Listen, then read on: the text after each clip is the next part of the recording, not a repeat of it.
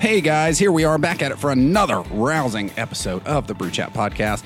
Got a good episode for you coming down the pike, but uh, not done one of these separate intros in a while, so I decided I would do this because, as I'm sure you're aware, there uh, there was no episode on time this week, and that's because this week has been full. You know, you've heard of heard of everybody's good friend Murphy and his law. Well, that's what this week has been for yours truly. Good old, good old me, good old Tanner. It uh, it's been a tumultuous week around these parts, and as such, I didn't quite have time to get the podcast episode thrown together. I also couldn't get it uploaded because my internet died. So uh, apparently, there was a connector on the side of my building that went bad. It got super corroded, and it was causing my internet to go off and on until it just went off and never on again. So there was that. But uh, yeah, I'll tell you a little bit about it here, especially. I've missed doing these extra intros. I kind of look at these like it's my own little separate podcast almost, and I get to throw it in front of in front of the main episode. So, uh, so yeah, the other the other morning I get home, I, I get up and uh, my smoke alarm's going off. There's no fire, but it's just doing that really loud, obnoxious beeping that it does when the battery goes dead, which I guess is ultimately good because, to be honest, I live in a really old apartment building in an old apartment from the 20s, and uh, I honestly didn't quite know even if the smoke detectors did work. So I guess that's good that they do. Didn't really enjoy having to deal with that in the morning, so whatever. I was like, uh, it was irritating me so. I, I was like, nah, I can fight through it. I can get my coffee down, and then I can deal with this problem today.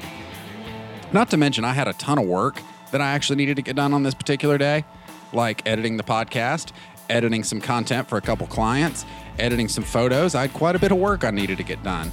None of which got done because it was a day just built upon let's put out fires. Let's do that. Oh, you're dealing with this problem? Here's another and another. So, anyway, it's, I didn't even get to enjoy my coffee. It starts irritating me so much. So, I was like, whatever. Screw it. I'll run to the store, which I also, I was up early. I had to wait until nine o'clock for a store to open that would have batteries. So, so run right down the street. You know, I, I head right down to that Family Dollar that's right there next to Taco Mamacita. Go in, get me a 9 volt battery because why smoke detectors don't operate on double A's like everything else these days? Uh, don't know, but they operate on 9 volts. So I had to go get me a 9 volt battery because the one I had, I, which I had one in that drunk that junk drawer in the kitchen that everybody's got. I had some 9 volts in there. I had a pack of two just because I figured one day this smoke alarm's going to go out. I'll have these 9 volts for such an occasion. Well, they had been in there so long. I don't even remember when I bought those. Like, I've been in this apartment, this is my sixth year. So, who knows how old these batteries were? Well, they were dead, dead on arrival.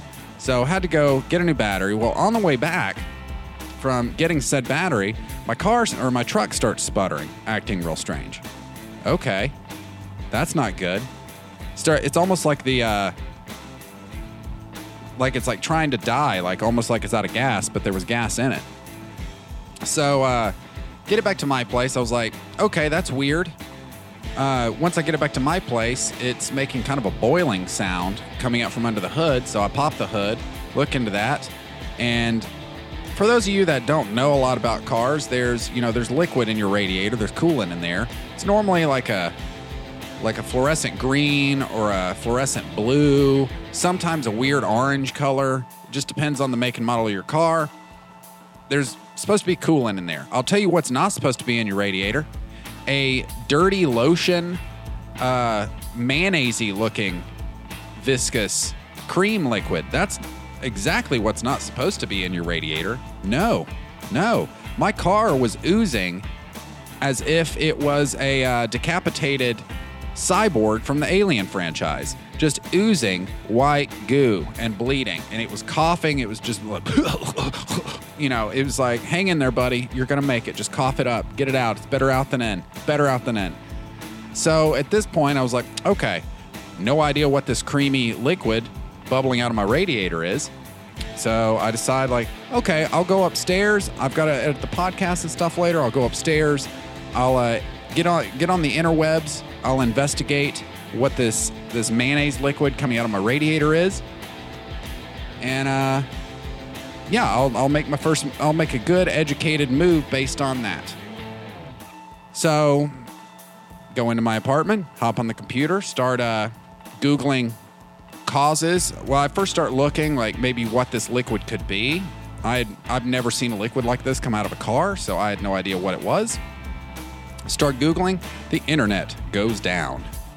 It goes right on down, which is a major bummer because I'm trying to diagnose a problem with my truck and I've got a lot of work to do later this particular day that all requires the internet for me to connect various servers, for me to send clients their photos or their logos, whatever they're working on. I can't do that with no internet. And because what I do requires a certain amount of computing power, I've got a desktop. So I can't necessarily just load it up and take it to a Starbucks and work. I can't really do that. So that was a major buzzkill. So after this, I decided I was like, I don't know what's going on. So I decided uh, I was going to take my truck to my mechanic. Uh, I've got a guy that just handles my truck stuff. So out at Firestone. So let my truck cool down. I put some water in the radiator. I'm like, okay, I'll let it cool down, put some water in there. I'll drive it to Firestone, which is all around probably about a five mile journey for me. And uh, I don't even get halfway there. It starts overheating and steaming again, just steam billowing out from under the hood of my truck. So I pull over. I was right there. I believe it was Hamill Road at the uh, the intersection of Hamill and Hixson Pike, right there. And shout out to the physicians care that's over there. Big shout out to them. I don't know necessarily what uh, they're doing in there. It seemed like a place where once you get a little older in life and you've got ailments, you go. It's not necessarily like a regular doctor's office. What do I know? But they allowed me to wait in their waiting room, allowed me to cool off in this hot weather while my truck cooled off. Not only that, they allowed me to charge my phone. They gave me some water. Like they gave my truck some water. It nice people over there. Nice people. They were more than happy to have me. I appreciate it. Super appreciate it. So put some water in my truck. From there, made it the other halfway of the drive to the Firestone Bridgestone place. And it started steaming like as I creamed into the parking lot. Well, my truck was creaming, not me. And get there, they talk to it, find out that evidently with Nissan Frontiers, it filters the transmission fluid through the radiator for cooling purposes. And somewhere in that delineation of liquids, a crack had formed in said radiator. So my radiator was basically sucking transmission fluid basically threw a straw straight into itself, which actually answers a lot of questions that uh, my transmission in my truck has been acting a little funny recently, so it actually solves those issues because my radiator was sucking at drive transmission fluid. It had no lubricant in there. So that makes perfect sense for that. And here I am a couple days later with the podcast coming late. I'm recording this on Saturday, which I guess I could have still recorded, but I was bummed out, man. I don't like, I mean, I'm okay dealing with problems, and life throws you curveballs all the time, but generally, I've got my shit together enough to where when a throw ball gets thrown at me, it's not that big of a hit. And all in all, like, my truck's not that big of a hit. I mean, it's first world problems. It's, you know, it's first world problems. It's not that big of a deal. It's going to get worked on. It's going to cost me a little money. And my internet got fixed for free. So, all in all, problems taken care of. It just was kind of a major hiccup for about two or three days, and I still don't have my truck back. I'm working on some transportation currently, seeing what I can do with that, so I'm not just wasting a bunch of money on Uber all around town. And uh, so, yeah, if anybody's looking to drive Miss Daisy around, let me know because I'm going to need a driver for like the next week or so. But yeah, other than that, everything's handled. And uh, the takeaway from this, you know, you probably don't care about this long winded story about my truck messing up. But the takeaway from this is be positive, people. I'm trying to be positive through this. It was irritating. I just bought this truck, so that's irritating. Doubly irritating, actually. But the takeaway is I was down in Atlanta two weekends ago shooting photos for a film festival. Thank God this did not happen in Atlanta. Thank God that it happened five minutes from my house. So I was able to get it back to my house, assess the situation, or to my best of ability without internet. But yeah, so thankful for that. I went camping last weekend. Thankfully, it didn't happen while I was camping. So, glass half full, people. Try to be glass half full. It does nothing but pay off. And uh, being a negative Nancy never pays off, ever. It's a self fulfilling prophecy. So, glass half full here. I'm very thankful and lucky that this did not happen to me in Atlanta. Very thankful and lucky it did not happen while camping. And uh, so, yeah, waiting to hear back from Nissan. Just had it towed down to the Nissan dealership, see what they can do about it. And uh, so, yeah, waiting to hear back on that. And um, yeah, so that's my long winded story of why this podcast is late. I figure if it's going to be late, I'll at least try to give you a good reason why. And uh, which sucks because I was very excited to get this episode out as quickly as possible. And you notice we didn't live stream last week. That's because we were having a little hiccup with our sound coming across our live stream. So I just opted, let's uh, just record it and then I'll upload the video later, which should be later this week. I've got to go through and tweak some things on it, but you're getting the audio episode. And congrats to you guys that actually subscribe and download this regularly, because that means you get this shit. You don't get to miss out on it, where other people that just may watch the video, they're sitting around like a bunch of ducks on a log, wondering where exactly the podcast is at, where it's been automatically downloaded straight to your phone, iTunes, or wherever your podcasts are sold. So anyway, like I said, I'm very excited about this episode. We've got uh we introduced our movie guy a couple weeks back, good old Scott. He's coming by. This is uh, kind of his monthly swing by to talk to us all about Comic Con. Comic Con just happened, so Scott's coming by. He's going to tell us all the things that happened with that. There's lots of Marvel news. They announced Blade, Black Widow movie. There's a little news on the Fantastic Four and the X Men. There's uh, they announced a new Thor movie new Doctor Strange, WandaVision, The Eternals, Falcon and Winter Soldier. You name it, they announced it. It's all there. There's a new Top Gun sequel that they debuted a trailer. We talked about the Game of Thrones panel and what sort of just it was a mess, complete mess. There's a new Star Trek trailer for the Star Trek Picard show, and I'm not even a huge Trekkie, and it's kind of got me into it a little bit. But also, Scott and I last week went and saw Once Upon a Time in Hollywood, which has quickly become, I believe, my favorite Tarantino movie which that's a bold statement, which, you know, my rankings, it's always been Pulp Fiction number one for me. Pulp Fiction number one. And then on top of that, it, it's the top three besides Pulp Fiction are kind of muddled to me. Like there's not really one above all. It's just like my top four favorites. And that would be Pulp Fiction number one. And then the last the other three, you got uh Django Unchained, Inglourious Basterds, The Hateful Eight. Love all those movies. But this movie, and it, it may just be because I'm such a fan of old Hollywood and movies and things like that, but this movie has quickly worked its way up to number one for me. Right above Pulp Fiction. It is an amazing movie, and we review that a little bit. So that's good. We went and saw that. We're talking about Comic Con, talking about uh, Once Upon a Time in Hollywood. We got Jared back this episode. We're talking all about all sorts of fun nerd and movie shit. And then we're also drinking some tasty, tasty beers as usual, which, perfect segue right here, that we got from Riverside Wine and Spirits. Right there on Manufacturers Road. You can find them every Friday and Saturday, 4 to 6. They're doing their growler promos on the Fridays. And on the Saturdays, they're doing wine promos. And typically they double those up where they've got a rum tasting, a whiskey tasting, a cheese tasting, something like that going on down there. So you can get down there, taste a bunch of stuff, learn about it from the reps, and then you can get a little bit of a discount on a growler fill. I believe it's 10%, which basically covers tax, people. So it's a good deal. And you can also go find us on the Hopped Up Network at the thehoppedupnetwork.com and then at brewchat.com. Across the board, it's brewchat, two words, two T's, unless you're typing in a URL bar. And there's just one big word with .com on the end. And, uh, but yeah, go like, link, subscribe. You can find us on YouTube, Twitch, Spotify, iTunes, Stitcher, Google Play. You name it, we got it, people. But uh, yeah, I'm going to quit rambling here. This has been a little long winded. So I'm going to hit the ignition switch. Let's pour some beers and let's get into this with our Comic Con talk in episode 203.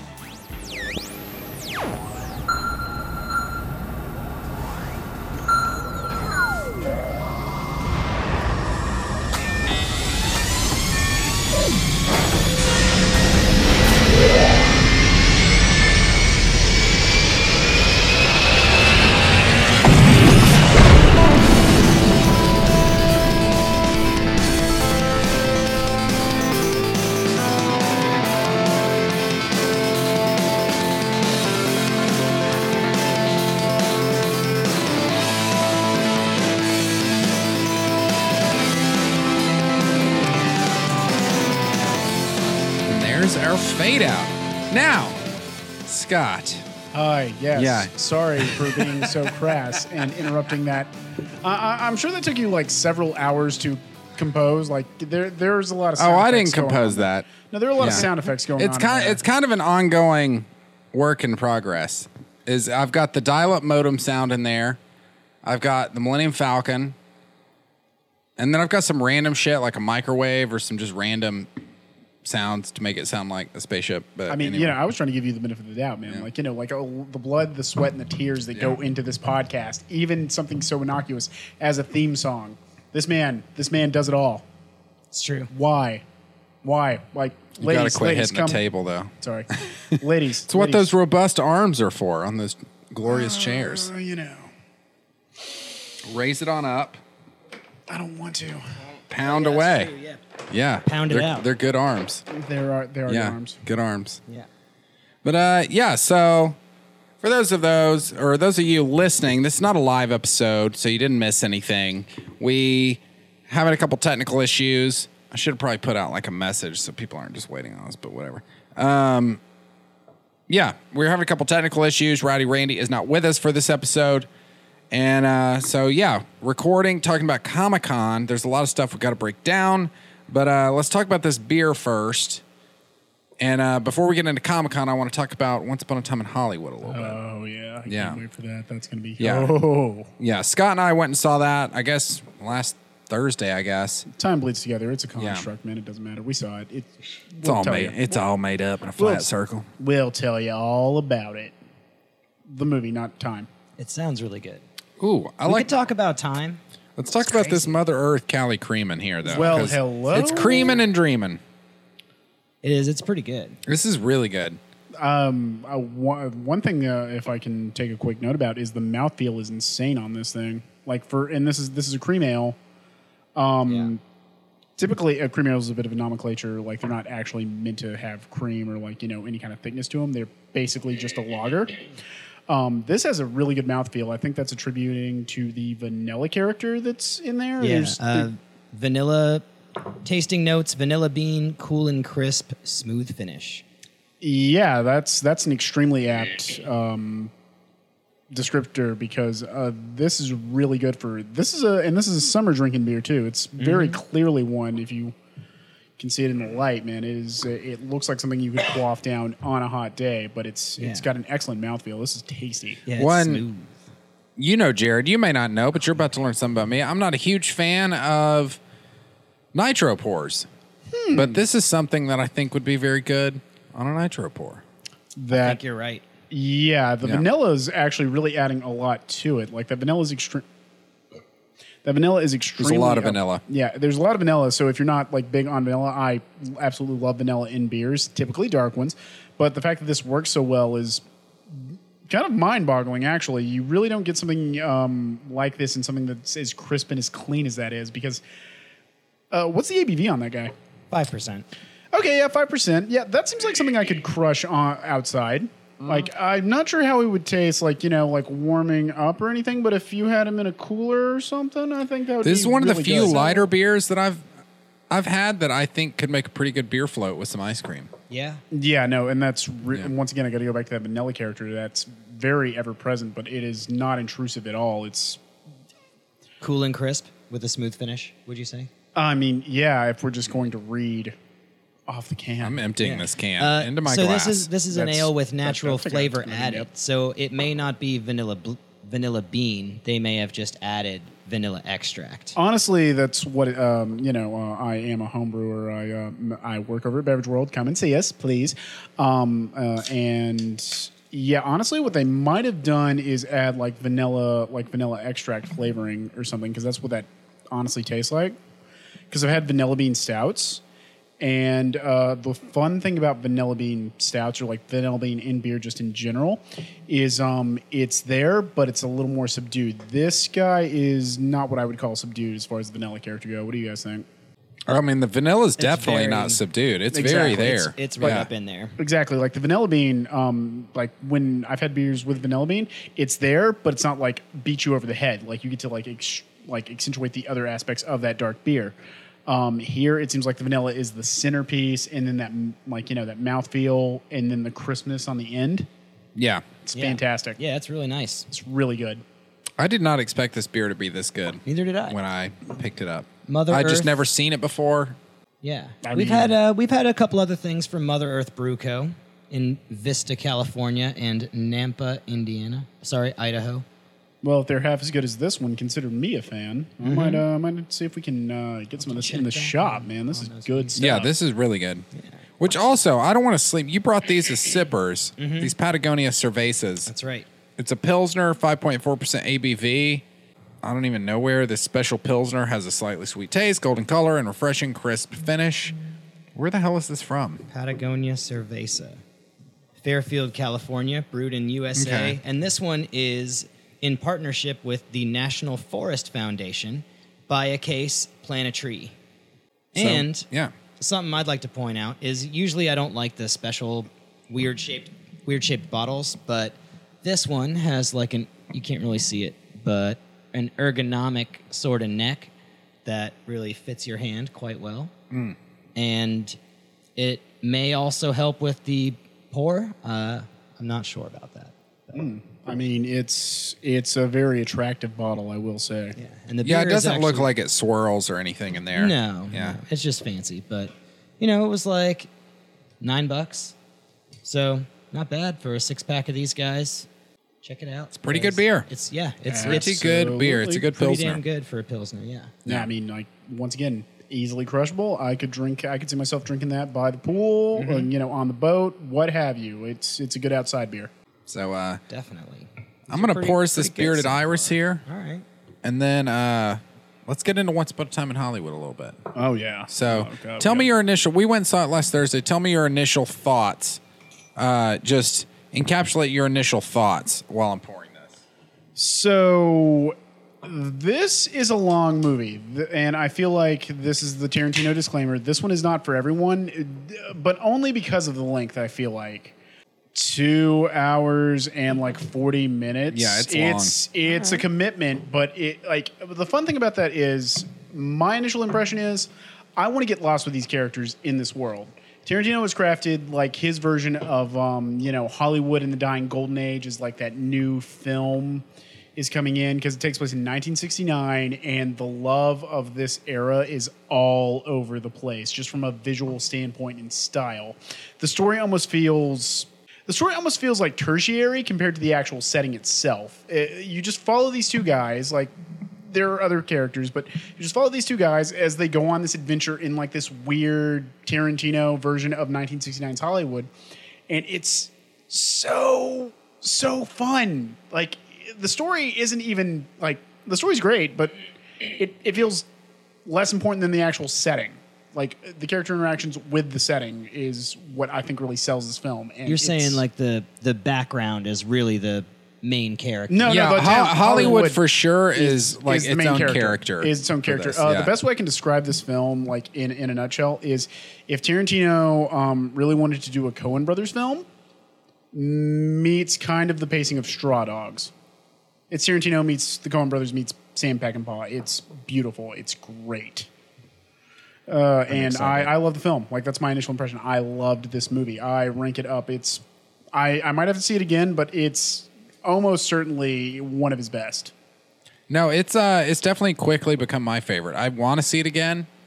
And uh, previous to this, my favorite was Pulp Fiction. I mean, you know, it's This tough to be- beat it's, Pulp Fiction for me. It's tough to beat the champ. Pulp Fiction to me, like I remember, I remember being 11 years old watching Pulp Fiction for the first time. Maybe I was too young, but I I watched that film. I can't tell you how many times over that. I rented it on a lark when I was a kid, and I watched that film so many times over that weekend. And for the longest time, it's been one of my favorite Tarantino films.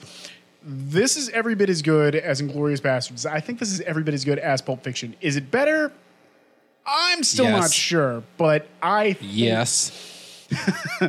We'll get into that. We'll get into that in a second. So, so, for the record, I haven't seen it, but I understand that there are going to be spoilers. So, Well, there's not really anything that I could spoil no, the last 15 for. I mean, you know the story. It's about uh, like it ends with the Manson family murders of um, Sharon Tate and Sharon of Tate, friends. yeah, and all her friends.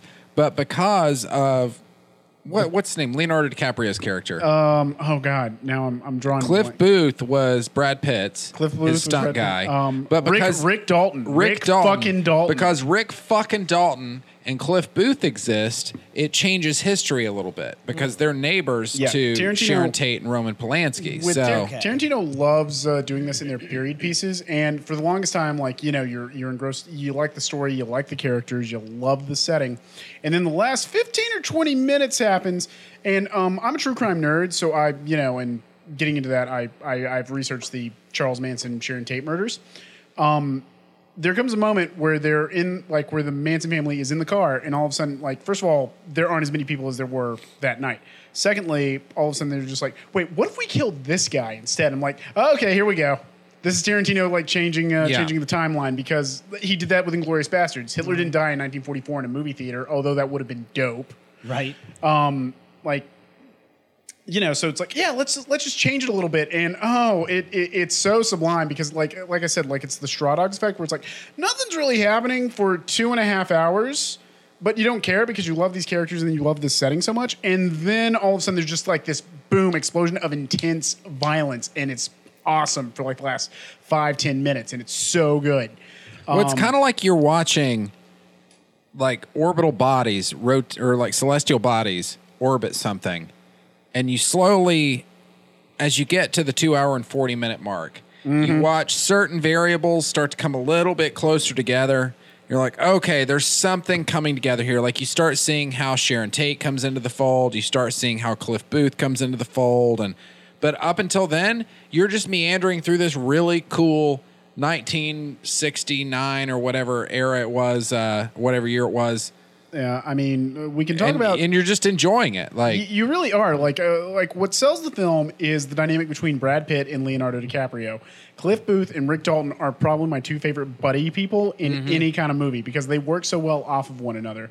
Um, Rick Dalton's this now as the story takes place is like this now down and out like old western television star who's like trying to like still make a go of like being in hollywood and whatnot and he's getting like bit parts and maybe he's even like getting to play the villain in certain things but like he's not really doing cliff booth on the other hand is this really shady he- has He's a badass. He's a badass. But He's he's got got, like this Holly, and you got to think too. This is in a world before Twitter, before social media, the internet, or any sort of mass media the way we know it today. Yeah.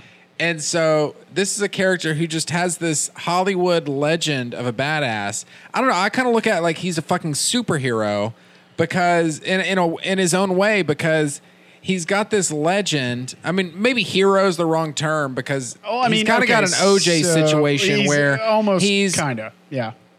he's kind of uh and it's never revealed in the movie, but there's this legend. It's like, oh, his wife died while they were on out killed- boating. He, he, he killed his wife. He got And and like, he got away but with he- it. he killed her and he got away with it. Yeah, he got away Yeah. with it.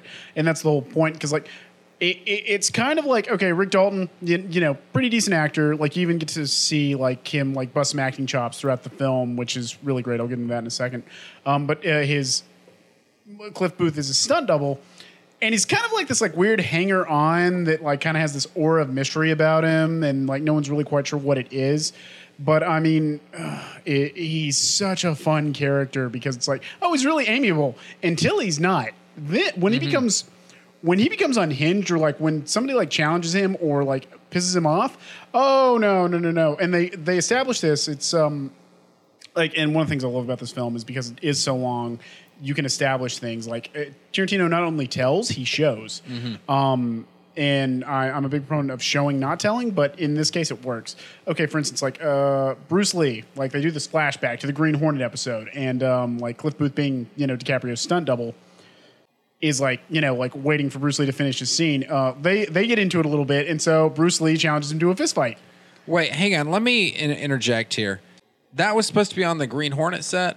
I mean, yeah, they, I, it's confusing. I can understand why, but like, I mean, Okay. Yeah, it- Okay. it's well, a little that's another confusing. layer because Bruce Lee played Kato, right? Yes, that's true. that's, the whole thing. Like, okay, I thought he was just calling him that and being kind of racist. So Oh. that kind of changes the scene for me a little bit. Okay. I thought he was just calling Bruce Lee as like, "Oh, you're Asian," And because at the time, somebody in pop culture would have been Asian Well, in a yeah. mainstream show of Green Hornet, and he's like, "All right, look, Kato, you know." and- yeah, and at first I was a- I was a little jarred. I'm like, But well, no, that makes actually- sense. He that's wasn't actually being Bruce racist. Lee. He's playing. He was not being a racist. He was just like, okay, Yeah, Kato, like just- what what do yeah. you got? And so like, Yeah. you know, and it show and like it shows the scene where like you know he challenges Bruce Lee to a fight, and of course Bruce Lee like does that flashy kick. He's Bruce Lee, knocks him down once. It's like, all right, try that shit again. Throws him down. Now they're one for one.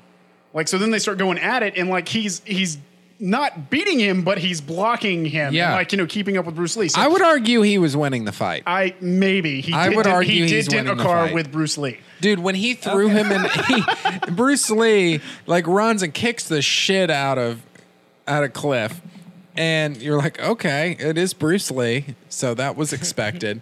but then Cliff stands up, and it's like, try that again. And Bruce Lee comes at him with the exact same kick, and he just grabs him by the leg and throws him into a car, and it dents the shit out of it. I mean, it's my like almost a superhero level throw. Who Well, did no. they who did they have playing Bruce Lee? Uh, it's this guy named Mike Moh who's actually played Bruce Lee before in another Yeah, film. he was also in that terrible Inhuman show. We don't talk. Let's not talk about that. Hi, no, Yeah. no, no. But he was really good in it. He was really good in it. yes, I Yeah, mean, he Mike was good in it. But yeah, apparently this guy he just runs a dojo up in like Montana or somewhere, and he acts to like he's just a and then. family guy that runs a dojo and he acts a little bit. Because he looks like Bruce Lee. And, Yeah, and they're and like, he "Oh can my do an God." impeccable Bruce Lee impression. like great. that's kind of No, what he has branded himself, No, and that's the his, his monologue before like he and Cliff get into it is great. It's like Yeah. he's like he's like espousing like you know like like his way of martial arts and like he's like talking about Joe Lewis and boxing and stuff. Which is like like it, it's such a good monologue that I'm like okay yeah this guy sells Bruce Lee really well. What Bruce Lee had a really distinct way of talking. He did, he did, Like he like- had an accent, but it was such a dist- it wasn't like a Chi- Yeah. typical Chinese accent, and he nails it. He does, and it, and nails it. He nails it as Bruce Lee. Um, the I like I'm trying to level any complaints about this film aside from the length. I've got none. I love this I don't movie. I even just- I don't even hate the length of it because it's. You I know, love. I just every find it bit. fascinating that this person who looks and can sound exactly like Bruce Lee can also act. Yeah, Like it's no, and he and no, he looks like he like he's built like a brick shit house. He's like And cut that like he- a diamond. yeah, and then Yeah. he, he's looks a great. yeah, and then he knows, you know, no. If kung they don't fu get that, if of they don't stuff, get whatever. that guy, this jumping head a little bit, and I don't want to touch on it, but just to put a pin in this, Shang Chi was announced at Comic Con, and if they don't get this fucking guy to play Shang Chi, I don't know what I'm. I'm gonna fucking lose it. I'm lose it. not sure. So they'll putting a yet. pin in that. Putting a pin in that. Back to uh, Once Upon a Time in Hollywood, Can though. we get to this Uh, beer real quick? Have you guys tried this Uh, yet? I've sipped on a little bit. That's not bad for a hazy IPA. It's eight percent. it's very brunchy. It does not taste like eight percent. No, I want some orange juice in it, and I want some eggs Benedict. The I awesome can- blossom double IPA. That's it's it's like drinking it's like drinking juice. Honestly, it's very nice. It goes down pretty smooth. No, what's a what? What are those hops I'm tasting? Like, uh, they, usually Does Bearded it Iris tell does a good job of listing that. What does that say? Zappa, That's tough. It's on that Jeez. weirdo background. Zappa, Denali, and Citra. Okay, I'm that's what- smelling I'm, the Citra. I'm, I'm tasting the Citra too. Maybe I'm- the Denali. I don't. I'm not I'm not familiar s- with Zappa too much. Me neither. It like although it's really pleasant, it almost gives off a Galaxy vibe. Honestly, It smells a little boozy, kind of like I can Vodka. I can see this warmed gin, up. It maybe. would be very boozy, but right now it's like I think the hops are masking it really well, and it's it it's very nice on the tongue. Like if you guys like China swirled in the mouth. Mm. No, for a I little like bit, it. Yeah, It's really good. I get a lot of the Citra. I don't It know is. if I'm getting the Zappa because I'm. I don't want to claim that I am be full of shit because I don't know what Zappa smells like. I honestly couldn't tell you what Zappa. I I, it, I literally what I do for. I I don't know if I've ever had those hops. I no, literally what I do for a living. First time I've ever heard of these. Maybe I'm bad at my job. I'm probably bad at my job. too busy watching movies. I mean, pay me. I'm good at that. Do you guys get the uh, reference here though? awesome blossom. Awesome Blossom. Uh, it sounds so familiar. Chili's is the is the p- new place for business. Oh, really? It's an office reference. And on the Oh, bottom, that explains it. That explains. And on the bottom get it says Chili's is where business happens. oh shit. What Uh, is it on the bottom of the can? Yeah. Yeah. I love it when breweries do. Stamped on I love there it when Yeah. breweries do that. Um, one uh, like there was this uh, stout some time ago by Orpheus. They it was called the Tin Cup Stout. They had to change Mm. it because of a lawsuit, um, and they haven't come out with it since. And the last run we got at the store, like they left a little message underneath, and it said "Good night, sweet prince," because that was it for it. And I'm like, oh man, and that was such a good session stout. It didn't taste like a session That's stout. so good. But yeah, uh, I love it when breweries like do that, like on the cans. and I do stuff. too. So yeah. great. Yeah. Back to uh, Once Upon a Time now. Yeah, I'm yeah, I wanna trying hear to- about this movie. Is is there been a movie? Because I love the bromance between like Cliff and uh, whatever his name, Rick Dalton. Rick And see- Dalton. and see, this is the I fun thing. love Rick that fucking bromance. Dalton. Like it was seriously one of the best. I mean, I would hearken it back to like it was a good like repartee on par with Kiss Kiss Bang Bangs. Robert Downey Jr. and Val Kilmer. Like it was like just a good repartee and a good foil to each other. Like really solid.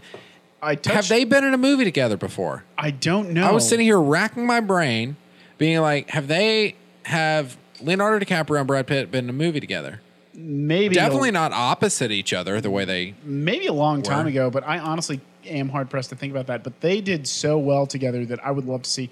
I would honestly love to see a sequel of like Rick Dalton and like you know uh, Cliff Booth taking on the seventies. Tarantino said he's not opposed to producing a few of the episodes of Rick Dalton of uh, Bounty Law. Please God, Bounty please. Laws. Well, that that Bounty was Law- his, that, that was was his the- show. Is Yeah, the show? that, that was the show. Oh, Oh God. my Uh, God. and uh, unfortunately, Tanner walked out. Like, stay for the credits when you like, like if I had you to have- piss, man. Yeah, it's a long movie. I understand. Like, I stayed for the credits. and I'm like, oh, nothing's gonna happen. And then Rick Dalton, in full Bounty Law regalia, like as though doing an advertisement for his show in the mid '50s, starts shilling for Red Apple cigarettes for like a minute and a half, and it's awesome. oh, they did that kind of thing. That's, No, it's so good because it's just like it's just like at the very it's just like at the very end. It's like now just look for now just look for this cut out of me, like Rick Dalton, Bounty Law, and like he does like the thing. It's like a sign out. It's like all right, cuts like.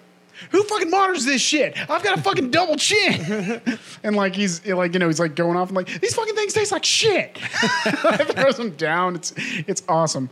Um, let's see here. I'm trying to think of a part of this film like like a complaint with this movie because it's not it's not perfect. I'm just trying to figure out I really don't have one. I loved that movie. I do. I feel like Margot Robbie didn't have much to do, and maybe that's kind of the point because it's a very famous murder case, and you're thinking like, okay, when are we going to get to the murder? When are we going to get the murder? Oh, here we go, ramping up the tension. Maybe that's kind of the whole point.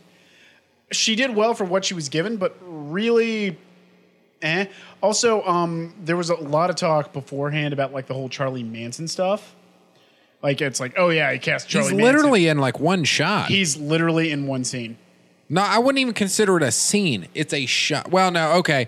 No, he goes up and talks to the house. Yeah, he so goes- it's one scene. I would say it's one Yeah. scene, and like I mean, he does well. I've seen that guy in other stuff. He's he played creepy very well. I'm more excited for him to be in Mindhunter, which we'll talk about in a second. Season But- two. Season two, we're going to talk about that. Um, but Real quick, um, very very short amount of time which Tarantino does that like the guy they got playing Winston Churchill was like all right bud we're going to like we're going to like like get you get you in there and like Winston Churchill in Inglourious Basterds was what 30 seconds yeah, yeah. yeah. said two real lines quick. said like two lines it was almost monosyllabic Yeah. yeah so I mean Tarantino loves doing that stuff but I mean you know like One you So- talked about. Well, go ahead. So Brad Pitt, Brad Pitt, and Leonardo DiCaprio were also together in The Departed in 2006. oh yeah, yeah, yeah. and The Audition Uh, in 2015. no I'm I'm sorry where was Brad Pitt in wait Brad Pitt was in The Departed The Departed. Uh, let's see. Where was Brad Pitt was in The Departed? Matt Damon was in The Departed. Matt Damon was in The Departed. Uh, I no, let's Who, who was the character Brad Pitt played in Departed? I'm confused now. I'm working on that. I'm working on that. Let's see. was he a While- while he's gonna have to working on deeper. that- He must have been someone minor. Yeah, while he's working on that, uh, you know, everybody's talking about Bruce Lee and the guy playing Charlie Manson, but the casting was on point across the board on this. Like Margot Robbie did a great job, Mm-hmm. and then they had Damian Lewis, which you've seen in uh, Homeland. You've seen him in Band of Brothers. They had him playing Steve McQueen. I thought he did a great job. They had who, his- who was uh, Timothy Olyphant playing? Oh, Timothy Olyphant was playing. He was a real dude too. Yeah, Yeah. he was. Uh, God, he was. He was this Western actor, but he was like in this fictional movie, and that's another. Uh, that's another cool thing. Like uh, uh, one thing. Uh, God, who was Luke Luke Perry playing? Luke Perry's last role. It was Yeah. actually it was actually kind of sad because like you know he died from complications of like hip surgery. We found out now like because of that seizure he had. It was complications from like the uh, operation he had, and um, in the film. He's walking with a cane. Yeah. and that was like I, I picked up on that when I was watching the film. I'm I like, did oh, not even notice Like that. he, he was walking with a cane. And I'm like, Again, that's why mm, you're our movie guy. I was like, oh, that's that's kind of sad. But it's Luke Perry's last role, and I was like, oh man, Luke Perry. I like I like him in Riverdale. And when he died, I am ashamed to admit I did binge watch some key episodes of 90210. and by key episodes, I mean like three full seasons. Um, so. Well, But um, I think everyone did their parts uh, very well. But one thing I really want to talk about is the litany of references to every actor's background. Okay, for instance, uh, we just talked about Timothy Olyphant. Um, Justified, like he was Yeah. like he- like his character in the movie or show he was filming was very much you know Raylan Givens. Like there was a lot of Raylan Givens in that. Or um, okay, there's this entire scene in that movie which is really good. This shows how much of a actor, great actor Leo Dio is. Like he's acting as Rick Dalton, acting as another character on top of all Yeah. this. So it's really really cool. That's- he's shooting this fake scene stuff. and it's so the way it's shot and like the dialogue and the tone he's giving is so much like Calvin Candie from D- Django Unchained.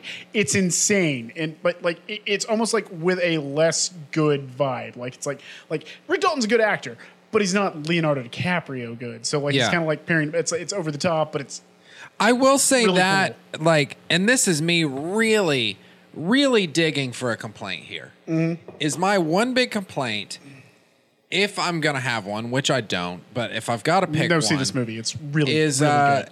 is that yeah, the acting that was portrayed in the '70s is not the caliber of acting that actually happened in the '70s. We're talking about tele. We're talking about television acting. Yeah. But st- yeah, it's just. But even with that, I don't give a fuck. I love this movie. Go see this movie. I'll It's- check it out. Go. It, it's a fantastic movie. Another another great. Reference. Don't drink before it. No, um, no, do not. Uh, another great reference was uh, like when uh, Cliff Booth visits the Manson Ranch. Um, I think that's my favorite scene. that's honestly one of the best scenes because it, they like Tarantino basically just ripped off Guy Ritchie for five minutes because it's it's an entire oh, it's almost a mini reference to Snatch. Like uh, he uh, he he kicks the shit out of one of these hippies who are really unseemly, so you don't really care. Um, like uh, like fuck them. Um, he goes to punch a hippie and it's in slow motion and the guy's feet come off the ground. I'm just like, this is totally from Snatch. I love no, this. it's uh, I can't remember who said it, but never go to a second location with a hippie, Never go to a second location with a hippie. and that's what Brad Pitt did. So don't do that. All right. Yeah. Oh, can we talk about Dakota Fanning real fast before we sign off? Yeah, I didn't realize that was her until Neither after. did this I. movie had everybody in it. Bruce Dern was great Right. as always. Um, but yeah, Dakota Fanning killed it. She, I didn't realize that was her. I was I was like, man, who's the girl that got playing Squeaky? And that I- was yeah, that's a real person too. Yeah, no, she she's ended not up dead. Trying to assassinate Ronald Reagan, Gerald Ford. Gerald Ford. Yeah, yeah. Real life is weird, but like no, she uh, like she's got the dye job on, and like like you know like you know uh, Tim's asleep. I fucked his brains out this morning, so like you know he's got to sleep before we watch TV. I like to watch TV with Tim. I'm like, oh okay, you're kind Sounds of like freaking me out. it was written by Quentin Tarantino. yeah, it's it's such a good film. See this movie. The the only thing that I've I, I love Quentin Tarantino movies. I, I have for you know since I've seen Pulp Fiction. We were talking about that kind of thing earlier. no, But uh, the way people speak in his movies, how you were saying they they tell not show, it, it's kind of been getting on my nerves lately. Well, Hateful okay, Eight- so, like- Hateful Eight was real annoying, kind of for me. Hateful Eight is a very good film, It's a play. but it's better as a play. I think it would honestly be better as a play, or could see it as a or play. as a mini series, which they broke up in Netflix with the extended version, and that's really really good. I, th- I and like Hateful Eight, go back and watch that again because it has the best character development of just about any film I've seen in the last fifteen years. Mainly because like you know Walton Goggins' character has the most character development of any character I've mm-hmm. ever seen. Okay, keep in mind, like Walton Goggins' character, you know who that is? It's uh, it's the young deputy they pick up, the third Okay, guy they pick up. Yeah. Um, he starts calling Samuel Jackson the N word at the start of the film. Yeah. At the very end of the film, he refers to Samuel Jackson's character, you know, as Major as Major Warren, and asks permission to shoot someone. He goes from being vehemently like a vehement racist to towards his character in in three Major hours. Warren. Ma- Major Yeah. Warren. I honorably ask you how I can execute this man. Like that's character development. Yes, it took about three hours, and why was Channing Tatum there? But he was awesome, so you don't care. But you know, it, it works better as a play. But it has some of the best character development in any fucking movie I've ever seen. So give another watch with new eyes. I, di- I wasn't in love with it the very first time I saw it. But either way, it's the the way that people speak in his movies, and they, I, they, I've they, they noticed it talk going- like they, they speak like actors. Yeah, a lot Yeah. of them do. Yeah. Which- yeah. But I mean, you know, that's just his style. I still like the Yeah. movies and stuff. I'm still going to go see this one. No, this is by far my favorite, and I love all of his movies. Um, Inglourious Basterds is up there top. Yeah, I like Every, Inglourious this, Basterds this movie a is every bit as good, if I like better. Django. Yeah, I like that one too a lot. I, yeah, all of his movies are. I mean, he doesn't really have a bad one, in my opinion. I didn't like Reservoir Dogs as much as everyone else did.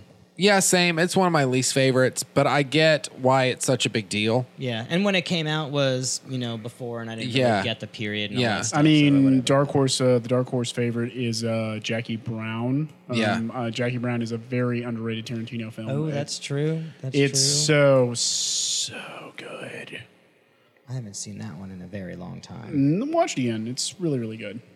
Now those his movies are great. Like, But, I, there's I not a always bad enjoy Tarantino. If you if you have one like not so great Tarantino movie, it might be. It just might be um uh, Death Proof. And even then, I, I like Death Proof. I really I like like that Death Proof too. too. Yeah. Like I saw. I love the- Kurt Russell. I was on a like. I was on a bender and I went and saw Death Proof. Like I like I don't know how I got to the theater. I don't know how I left, but I do remember Death Proof. Dude, Death Proof with Planet Terror was that double such feature a was cool, so cool. experience. No, and all those trailers in between. Yeah. Like Yeah. oh god, grind grindhouse. Like, Thanksgiving. oh, and then she's jumping on a Machete. trampoline. Ah, ah, it hurts so bad. And then No, they made don't. Machete. Uh, yeah, they made Machete, or uh, or that uh, s- or that uh, Nicholas Frost, or not Nicholas Frost, Nick Frost, um, Cage. Edgar Wright like trailer. Don't go in. it's like that British haunted house movie from the seventies, and Simon Pegg and Nick Frost, like it's like, uh Dude, uh, Yeah. yeah. So, uh, yeah, we're going to end the discussion on this here because clearly we could go on for a bit and we've got bigger fish to fry we here. should but we should do a Tarantino show. yeah, we should because this movie, it really was. Go see this movie. If you like Tarantino, you will like this movie. If you like film, you will like this movie. If you just like Go it- fucking see it. It's a good time. if you just like, yeah, if you like the Coen Brothers, go see this movie. If you just like movies, go see. I this think I'm going to take my dad to go see it just because those are the movies. Like, he's not a big Tarantino fan, but that's the era of movies that he grew up watching. Mm. And he's a big fan. Like, he's always telling, he's like, you need to see this movie with Steve McQueen or whatever. I'm like, okay. And uh, that's this era of movies. So, That's a good point. Yeah, I think I'm going to take my dad to see it. It's not like a, any other Tarantino film. Like, it's mostly dialogue heavy. And I'm, I know I'm putting a pin in this and ending this conversation, but these are just like my final statements here. Is uh, like it, it's very Seinfeldian. Like, there's not a lot that happens at all. It's just kind of following Rick Dalton and Cliff Booth through their day to day, and then the last 20 minutes, some shit happens. There's a word But- for that type of story, and I can't remember what it is. There's a there's like there's a word for a story where nothing actually happens. Yeah. and it just is. Is that what you're kind of saying? Yeah. It's not like I mean, that? Yeah. yeah. well, no, yeah, no, exactly. Like it's skating around this one major event that we as the audience know. It's almost a meta example. Um, and we're waiting for that to happen. But in the process of waiting for that to happen, we're getting to know these two delightful, you know, guys who are kind of terrible people, but also, you know, you can relate to them. Yeah. And they're just idiots. Like, they they great. really, Like, they really, really, yeah, they're just really are. idiots and like really lovable idiots. Wait, wait, wait, wait. The flamethrower. That callback. Oh yeah, no, don't spoil it. I yeah, that it. is one thing I feel like you can spoil, That's so great. but I that flamethrower. But uh, no, let's move on here. Let's uh, let's talk about this beer for a second. I know we talked about it a little bit, but I didn't want to breeze past it. And uh, but the awesome blossom, it's an office reference about chilies. And uh, speaking of that, I'm gonna go pop this seal real quick. Yeah. Okay. So uh, it's uh, this is by the boys at Bearded Iris. Uh, it's Yeah. a double IPA. Bearded Iris is uh, where are they out of? They're out of Nashville, I think. Uh, Bearded Iris in Nashville. Yep. Bearded Iris in Nashville. Um, they uh, they're actually kind of renowned for their IPAs. Their home style has won awards, and it's probably their trademark beer. Yeah. Um, Specifically doubles. They do a lot of doubles. Uh, They do a lot of doubles. Attention, please, is a very good one. Um, some of this does it does kind of bleed together a little bit, but um, this one actually has enough distinct character that I re- I'm really really digging it. Like you get a lot of the citra up front. I'm really curious to see how the booziness uh, takes a hold, like when it actually warms up a little bit more. Mine's been sitting here, so. I mean, it's not, it's not super boozy. Maybe I think it was just like it might have been gin, like sort of a gin smell from Um, some of these hops in here. I mean, maybe like it's it's always fun. Um, uh, we need to talk about that color. That color is beautiful. yeah, it's neat. Like, I mean, look at that. Like, that is straight up. If I wasn't drinking, if I knew I wasn't drinking beer, it would look like orange juice. It's really, really close. It's very it's hazy. like a mimosa. It, It really like, is kind of like a mimosa. Yeah, no, it's like Tanner was saying. Um, if you want like breakfast in a glass, that's it. It is that. This would pair really well with like some bacon, some eggs. Um, it's it's sweet. It's tasty. It's it's everything you want, man. It's super good. yeah, it's crisp, and it does not seem like an eight percent beer. Like you don't. It, you don't really that And at that's that's that's the trouble with this one. The only problem I can danger beer. kind of levy at it is um it's uh it's very easy to drink. You could you could go through a couple of these. I uh, I I always love beer. I love slash hate beers like this. Like uh for instance, Breakfast Hero by Trim Tab. It uh it's a big bad eight point seven. Doesn't drink like it, or uh, or any of the uh, Defying Gravity series by D9, which are really good sours. Love D9. Yeah, D9 Brewing is top shelf. Get your hands on some of their sours; they are fantastic. Oh, yeah. But um, like the Defying Gravity series are usually 14 percenters. They don't taste like 14 percenters. I found out that the hard way when I drank four Kuiper Belts. Oh damn. I don't remember much. Sounds about like our Gianassi episode. I know. I was thinking about that. Is that why he brought Kuiper belts? Is Those that, bandoliers he had? Yeah, he just had he had two straps on him and then two coolers, Oh no! and they were both filled with bottles, and we filled the table like we didn't we have had, room on the I think it old was table. 31 beers Yeah, on the table. he showed up to party. He said, "Oh, Yeah. don't worry if you finish if you finish them or not. If you have to dump them, we had to call people, but Yeah, No we were calling answering, people like, we had a after, like, night. please come help us finish these. yeah, Because he was opening like bottles that are $30 a pop, and we would take three samples and then just have the bottle. yeah." I mean- he was like, "Yeah, I've been aging these for eight years. Let's Yeah. pop them open, and uh, don't worry if we finish them." no, no. Yeah. Yeah. Why? Yeah, Ah, my and it was like the one night We'll I could not pull next time. together an impromptu party. I was like trying. I was, please come Yeah, over. we called a bunch This is of people. before you knew me, right? yeah, Yeah. Okay. Okay. I would have been here. I would have Yeah. been here lickety split. Yeah, no, we called we called like five or six people, and no one was able to Yeah. come help us. Which again, it's Tuesday nights typically. So Yeah. I, yeah. Uh, no, millennials who don't have to work on a weekday. Yeah. What? Yeah. Come on. Come on. Come on. Yeah. We, we all work retail. No, the next time Gianassi comes on, I'll probably do like a bottle share Fine, but- during the episode of just like you guys stay over there and drink, and just watch us, but shut the fuck up. and hang out and Like, have some afterwards. You're welcome. yeah. Yeah. But uh, but no, movie guy Scott here came to fill us in. This with it, just to give you guys listening and watching at home. This is, you know, we brought you on almost exactly a month ago. Yeah, pretty much. Uh, to basically introduce him and be like, he's going to be our movie guy. So you're here now. Comic Con just happened. So what is going on with that? Oh, so many things. It's so hard to keep up. I mean, I suppose we could go through like the trailer rundown. Like you guys have, you guys been like apprised of like movie trailers and whatnot, like real fast. I'll watch them. I don't. We can pull them up if we want. Okay, I mean, okay. Well, can we let's. can we start with uh, Superman Red Sun?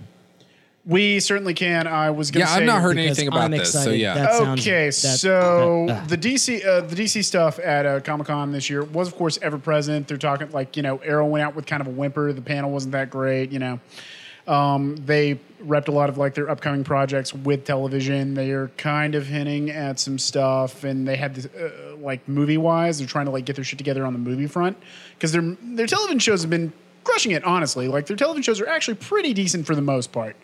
Um, Arrow didn't like stick the landing, so I hear. I'm not an Arrow fan. I Yeah, but can it- tell you. It was like the first one, sort of. yeah, So, it was I the mean, first one. It was the cornerstone, but yeah, It did its thing until the others came along, and then the Flash series was pretty cool, and it sort of dropped, and Supergirl started off lame, got a and little then better, and hopefully then, and, like, but- hopefully Batgirl will, like do it. I don't have much trailer. Batwoman, sorry. Um, hopefully the Batwoman show will be good. I don't have much faith after watching that trailer, but you know, hey, uh, here we go. Like, she's not a good actress. Anyway, um, who was playing? Ruby uh, Ruby Rose is going to play Batwoman, and she sure is. Um, nah, uh, but the big takeaway I got outside of like that really cool Dark Knight exhibit that they showed off at Comic Con, which looked dope. Like, look at pictures if you can. Um, is uh, there's going to be an animated adaptation of quite possibly the best Superman story of all time, Superman Red Sun. Now, for This is where he's the commie. So yeah, Yes. it- so Yes. Okay. instead of landing in Kansas, He Yes. lands. He he lands lands in in, Russia. the U, he lands in the Ukraine in the 30s. Okay. Yeah. And the government takes him away, and Joseph Stalin is his dad, and it looks great. And like it's this Yeah. weird alternate history. Like Kennedy gets assassinated, but like like like Nixon was elected in the fifties, and all of a sudden like oh what's going on? Like and you know like Wonder Woman's in love with him, but he can't see it because he's like too like into the party. It's Mm-hmm. like you know it it looks it's pretty. Yeah, it's Seek it out. It's probably one of my favorite Superman stories. I, I am a Superman apologist. I don't hate Superman. I actually rather enjoy Superman when he's written correctly. Usually that's in part because of the villains, but you know, a good Superman story is still a good comic book story, and I love Superman. Big Blue represents all the things that are good in you But know he- superheroes. the problem is with Superman's villains is that they don't translate to film well.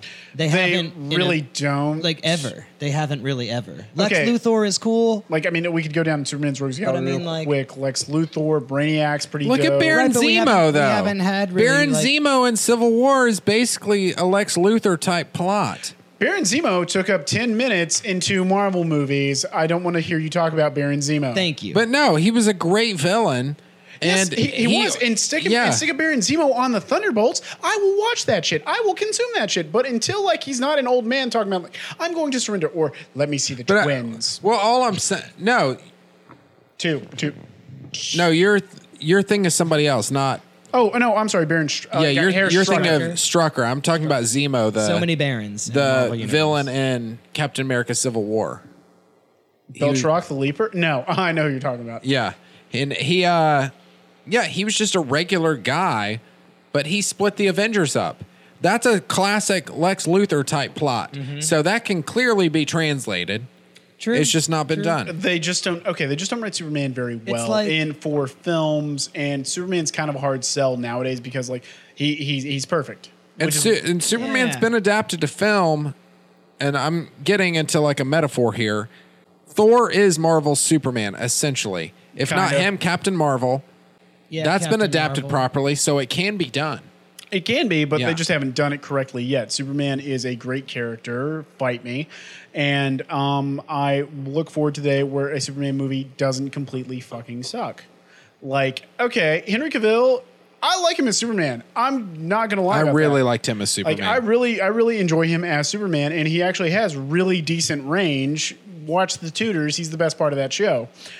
But, but they don't give him enough to do in the movies. Like Man of Steel was okay. Batman versus Superman happened. No, I wish it Um, didn't. it yeah, me too. God, Martha. No, oh God. Why'd you say that name? Oh my God, so so bad. I even like. I even don't hate Ben Affleck as Batman, but Dude, like, I loved him as Batman. didn't Just care all for those that. movies sucked. That warehouse scene was cool, but That air- other than that, all those movies sucked. the one where once again, Batman Kevin Smith- killed people. Yeah, no. Once again, Kevin Smith said uh, like Kevin Smith said it best. Ben Affleck, I would cast him to play the shark in Jaws if I could, because Yeah. he can do it. Yeah. he can. He's that good. But yeah, no. Ba- It felt phoned in It, for me. it really did. But um, The whole Red Sun. Okay, getting back in. on the point. Red Sun is a really good Quit adaptation. banging on the table, Sorry, brah. dude. I'm sorry. I'm passionate. I can't. I'll help get it. you a towel. no. Bang on the towel. No. I won't bang on. anything. Raise those arms up. bang on those. Raise those. the arms up. Raise it up. Look, look, right here. Yeah. Okay, well there it is. Yeah. Well, there Yeah. it is. Okay, no, my whole point is Red Sun is going to be awesome. It's handled by the DC uh, animated team, and they are always, always entertaining. They're always good. I'm not sure if it's going to connect with any like DC universe stuff, like animated universe stuff, but hopefully, hopefully it does, or it doesn't. It can be a standalone. I don't care. I just cannot wait for this for this animated movie. Uh, that's like that's kind of the big thing I noticed on the DC front. Um, Mindhunter got a solid. Uh, Mindhunter uh, got a solid. Yeah, I'm stoked on this. I recently rewatched Solid. Zodiac and it made me being like, oh, where's my Mindhunter? Exactly. Um, Mindhunter got a solid release date. It's uh, they're shooting for, I believe, August fifteenth. That's going to be super dope. I've been waiting with bated breath for almost two years now for the new Mindhunter. It's going to follow the Atlanta child murders. That's going to be like the big, like you know, like overarching story arc. But they're also going to be talking to like Charlie Manson and all these other serial killers. Ed Kemper's going to come back. It's going to be it's going to be awesome. But uh, have you So guys been keeping up with the trailers out of Comic Con? I haven't been keeping up with. I them. have a little bit. I have not. Um, one that excited me was the Picard trailer, and I'm not Oh, even a huge Trekkie, that. but that excited me. I didn't even watch the Next Generation, Oh. but that excited me. I know all about it. You see fucking Data in that draw. Yeah, um, Like- because he died. Uh, he died in Star Trek Nemesis, Yeah. uh, which was the last Star Trek movie I think I saw. In no, no, I saw I saw the J.J. Abrams one in theaters. Never mind. Um, yeah, no, I, I, I am a Trekkie. Like I'm, I'm more of a Star Wars guy. I'm more of like a like I'm more of a Star Wars guy. We'll say that. But I am. A You a can't hardcore- be both. Uh, the hell, uh, the hell you say? I, I can translate. I can translate Aurebesh and speak Klingon. So eat a dick. All right, all right. Can you tell me how to do that in both those languages? Okay, it's gonna be really complicated because like Klingon's like this weird. We'll get like, to that later. That's fine. Uh, you don't have to. I can talk with a translate. lisp if you need me to do that. Because um, okay, so the thing about Klingon is no, um, I'll, uh, I'll I'll stop that so I don't regrow my virginity. It will too. Uh, no, it, how it totally, it, works. to- it Science. totally will. It, it Science. totally will. Bill Nye told me that. That- he did. No, he didn't. Uh, was that before or after the bathroom? After the bathroom. It's okay, bud. No, uh, the trailers. Uh, no, the Picard trailer. Oh my god, the Picard trailer looks It so good. looks good. They're like these little. They're like these little like nuggets for like you know next generation fans too. Yeah. Like, and you need to watch next year. It's the. Okay, I don't know how many Trekkies we have in the audience, but I dare say it might be the best Star Trek show. I grew up watching it.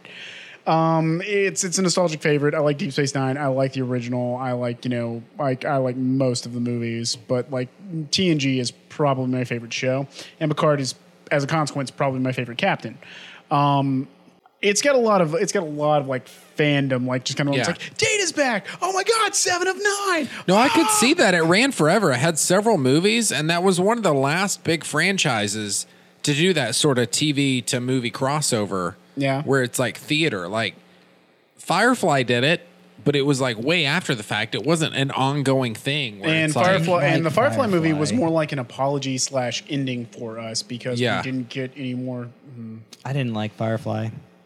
I couldn't get into it. I could appreciate it. I liked the spaceship designs, all that, but it just I watched all of it, but it just didn't really grab me the way it Yeah, I expect and, it and to. what's weird for me was that it like it checked all the boxes of things I should like. Yeah, exact same. and I just yeah. I just couldn't. I mean, fuck you both.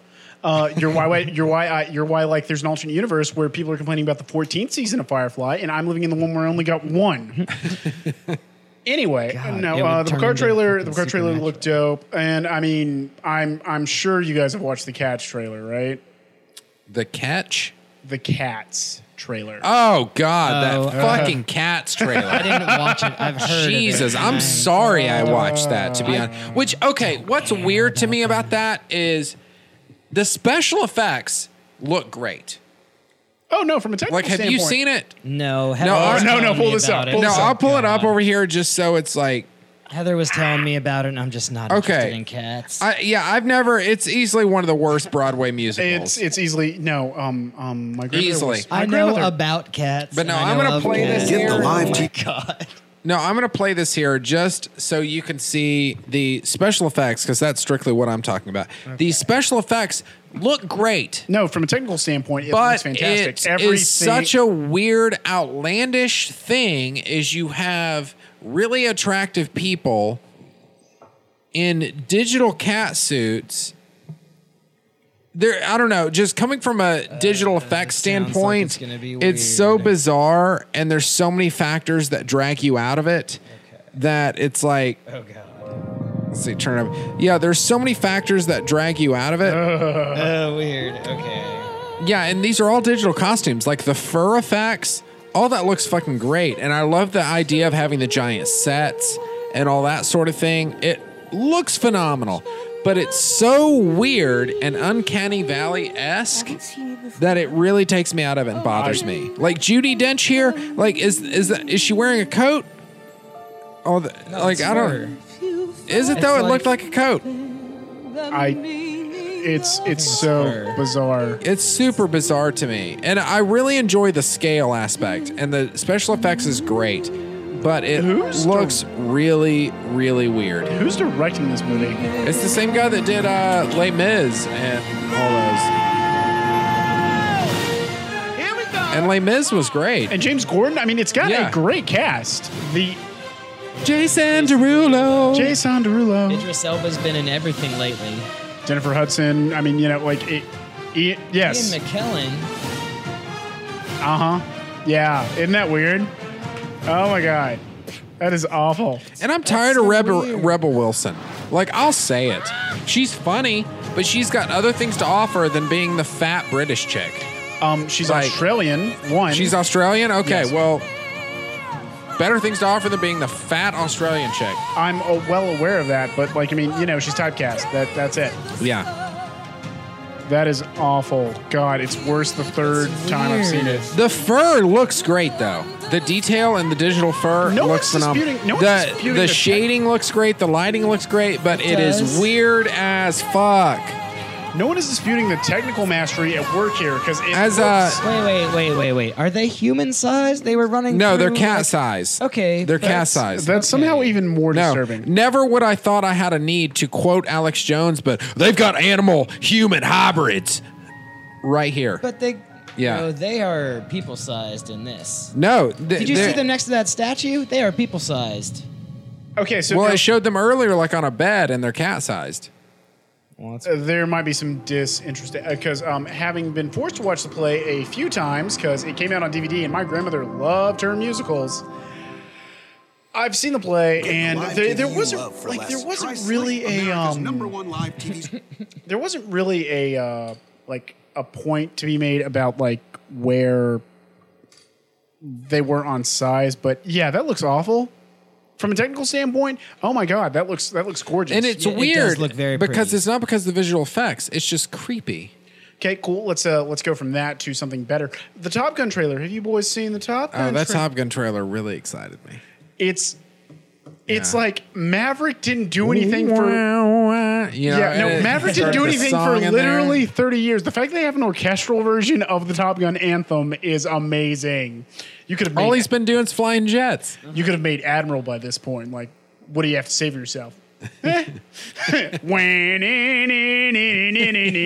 hey, kill those goddamn communists. Yes.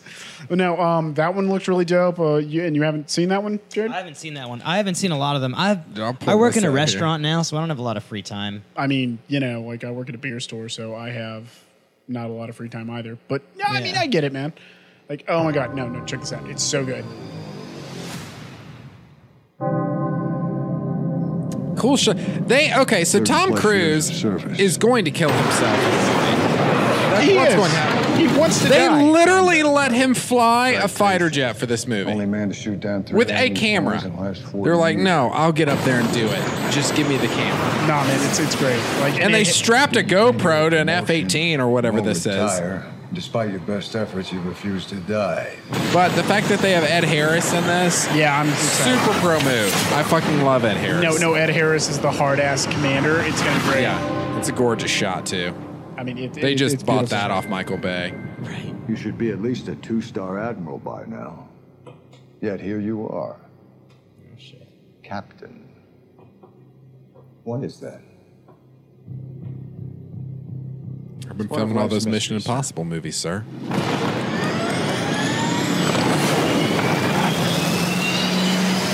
He's like, I'm fucking Tom Cruise. Let's go. Yeah, that is Tom Cruise actually flying that. Oh, so cool! I love it. That is Da, fantastic. da, da. He's like, I still like riding on this uh, runway. Yep, still like racing motorcycles. Jon Hamm's in here. He's playing football. He still likes playing beach football or volleyball, whatever he's doing. gonna hang out with Goose. Plus, he looked cut as fuck in that. That one shot, like Tom Cruise looked good.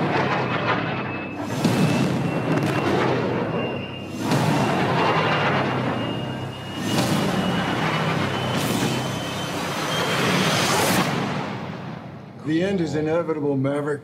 Your kind is headed for extinction. Maybe so, sir. But not today. Oh, he's a stone cold hard ass. He's not gonna play by your. He's not gonna play by your rules. Yeah. You know your safety regulations or like military code of conduct. No, um, no, No, that, that, one got movie me. looked awesome. That got me really, Yeah. really excited. Oh god, let's see here. What else? What else, man? What was that other trailer? It's it's hard to remember now. What was that? There's something.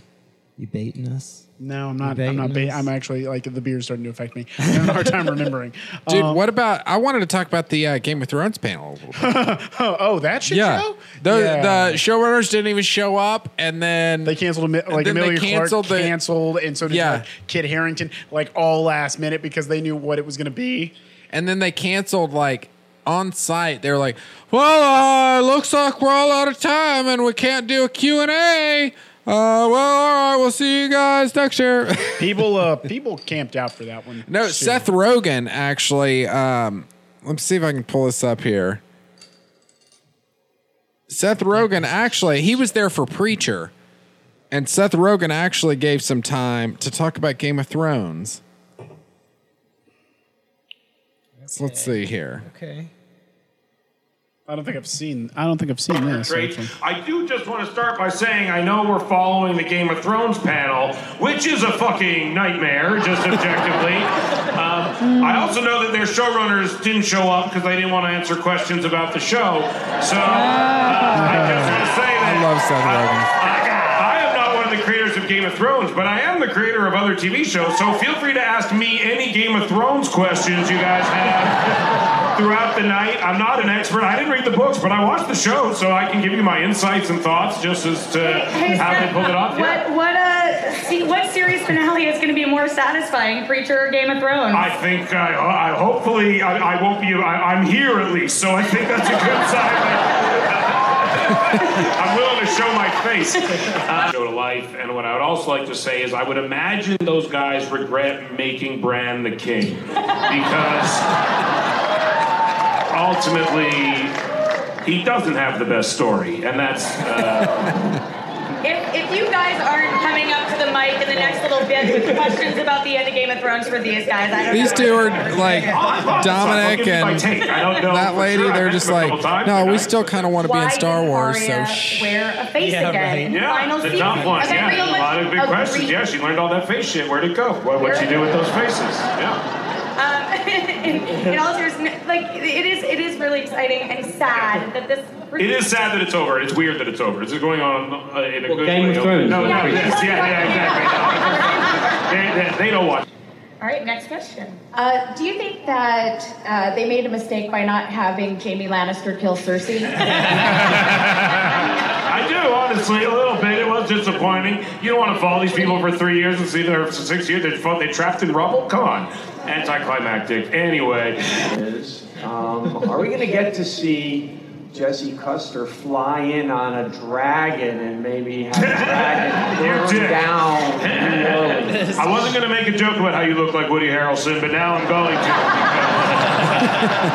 So Seth Rogen just gives out about the Game of Thrones finale. How are you? Yeah. Right, don't do one of those things because it's Yeah, because it's basically all all it is. Is as a fan, he was just as pissed as all of we were, and that's why we love Seth Rogen. Is Um, yeah, yeah, uh, Young Justice season four got announced. Uh, Fantastic. Like, do you guys uh, do you know anything about like Young Justice at all? I don't Tanner? know shit about I Young Justice. love Young Justice. Okay, I haven't keep got it- a chance to watch season three yet, but I loved the first two seasons. Brother, you are going to love it. Okay, I so can't Young wait. Justice, um, as I recall, and I'm going off the top of my head, uh, Young Justice uh, is a uh, animated show in the DC uh, universe canon. It's separate, of course, from the Batman and Superman shows. Right. Um, it basically, it's basically uh, Teen Titans with a much, much, much harder edge. Yeah. Um, and it's it's fantastic. If you And like superhero shows, you will enjoy this show. They're a little bit older than the Teen Titans. Yeah, they're too. like they're, all like in their mid teens, 20, yeah, late teens, early twenties. yeah,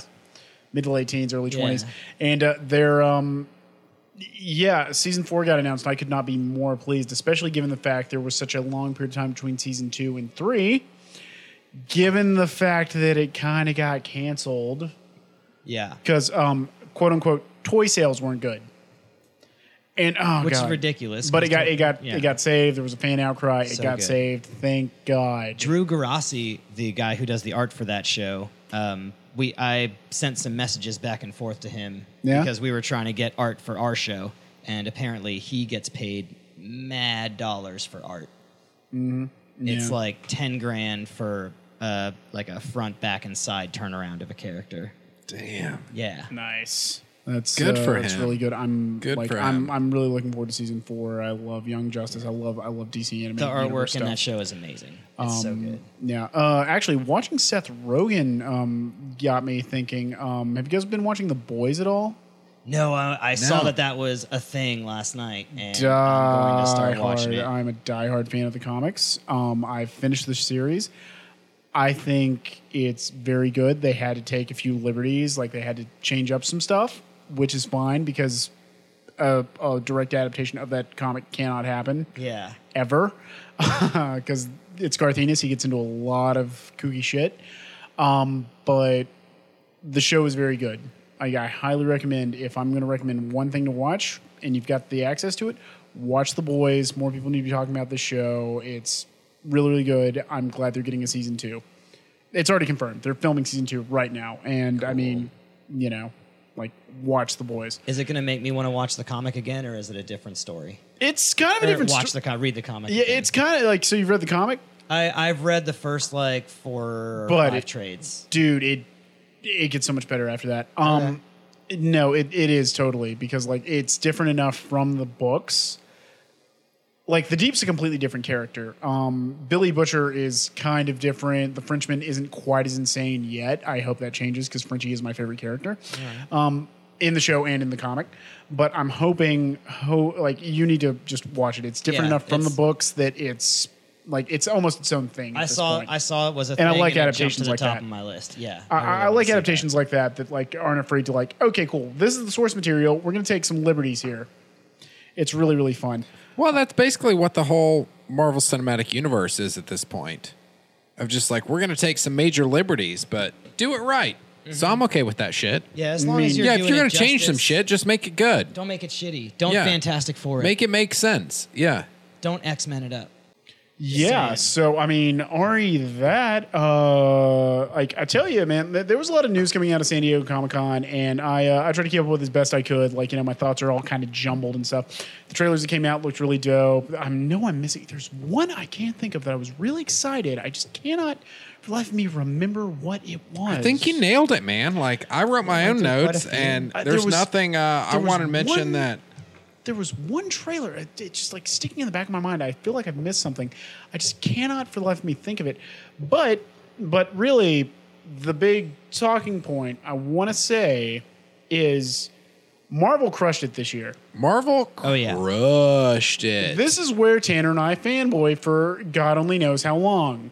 Because I'm gonna be in on this too, holy shit Like I don't know Jared that well. If he's a comic, yeah, if he's Oh, a, yeah. if he's a big comic Yeah, book fan. Marvel I nerd. I am like we are about to fanboy all over this thing. Oh, yeah, because, definitely. Okay, see now I had my reservations like like for the infamous Hall H panel. Like, okay, Infinity War and Endgame happened, and now like the main story's done. I guess they're going to kind of phone it in for the rest of them because they're not going to quit making like movies and television shows because you know it's it's a money machine, but it's all going to be kind of crappy now that like the original story's over. I don't think so. No.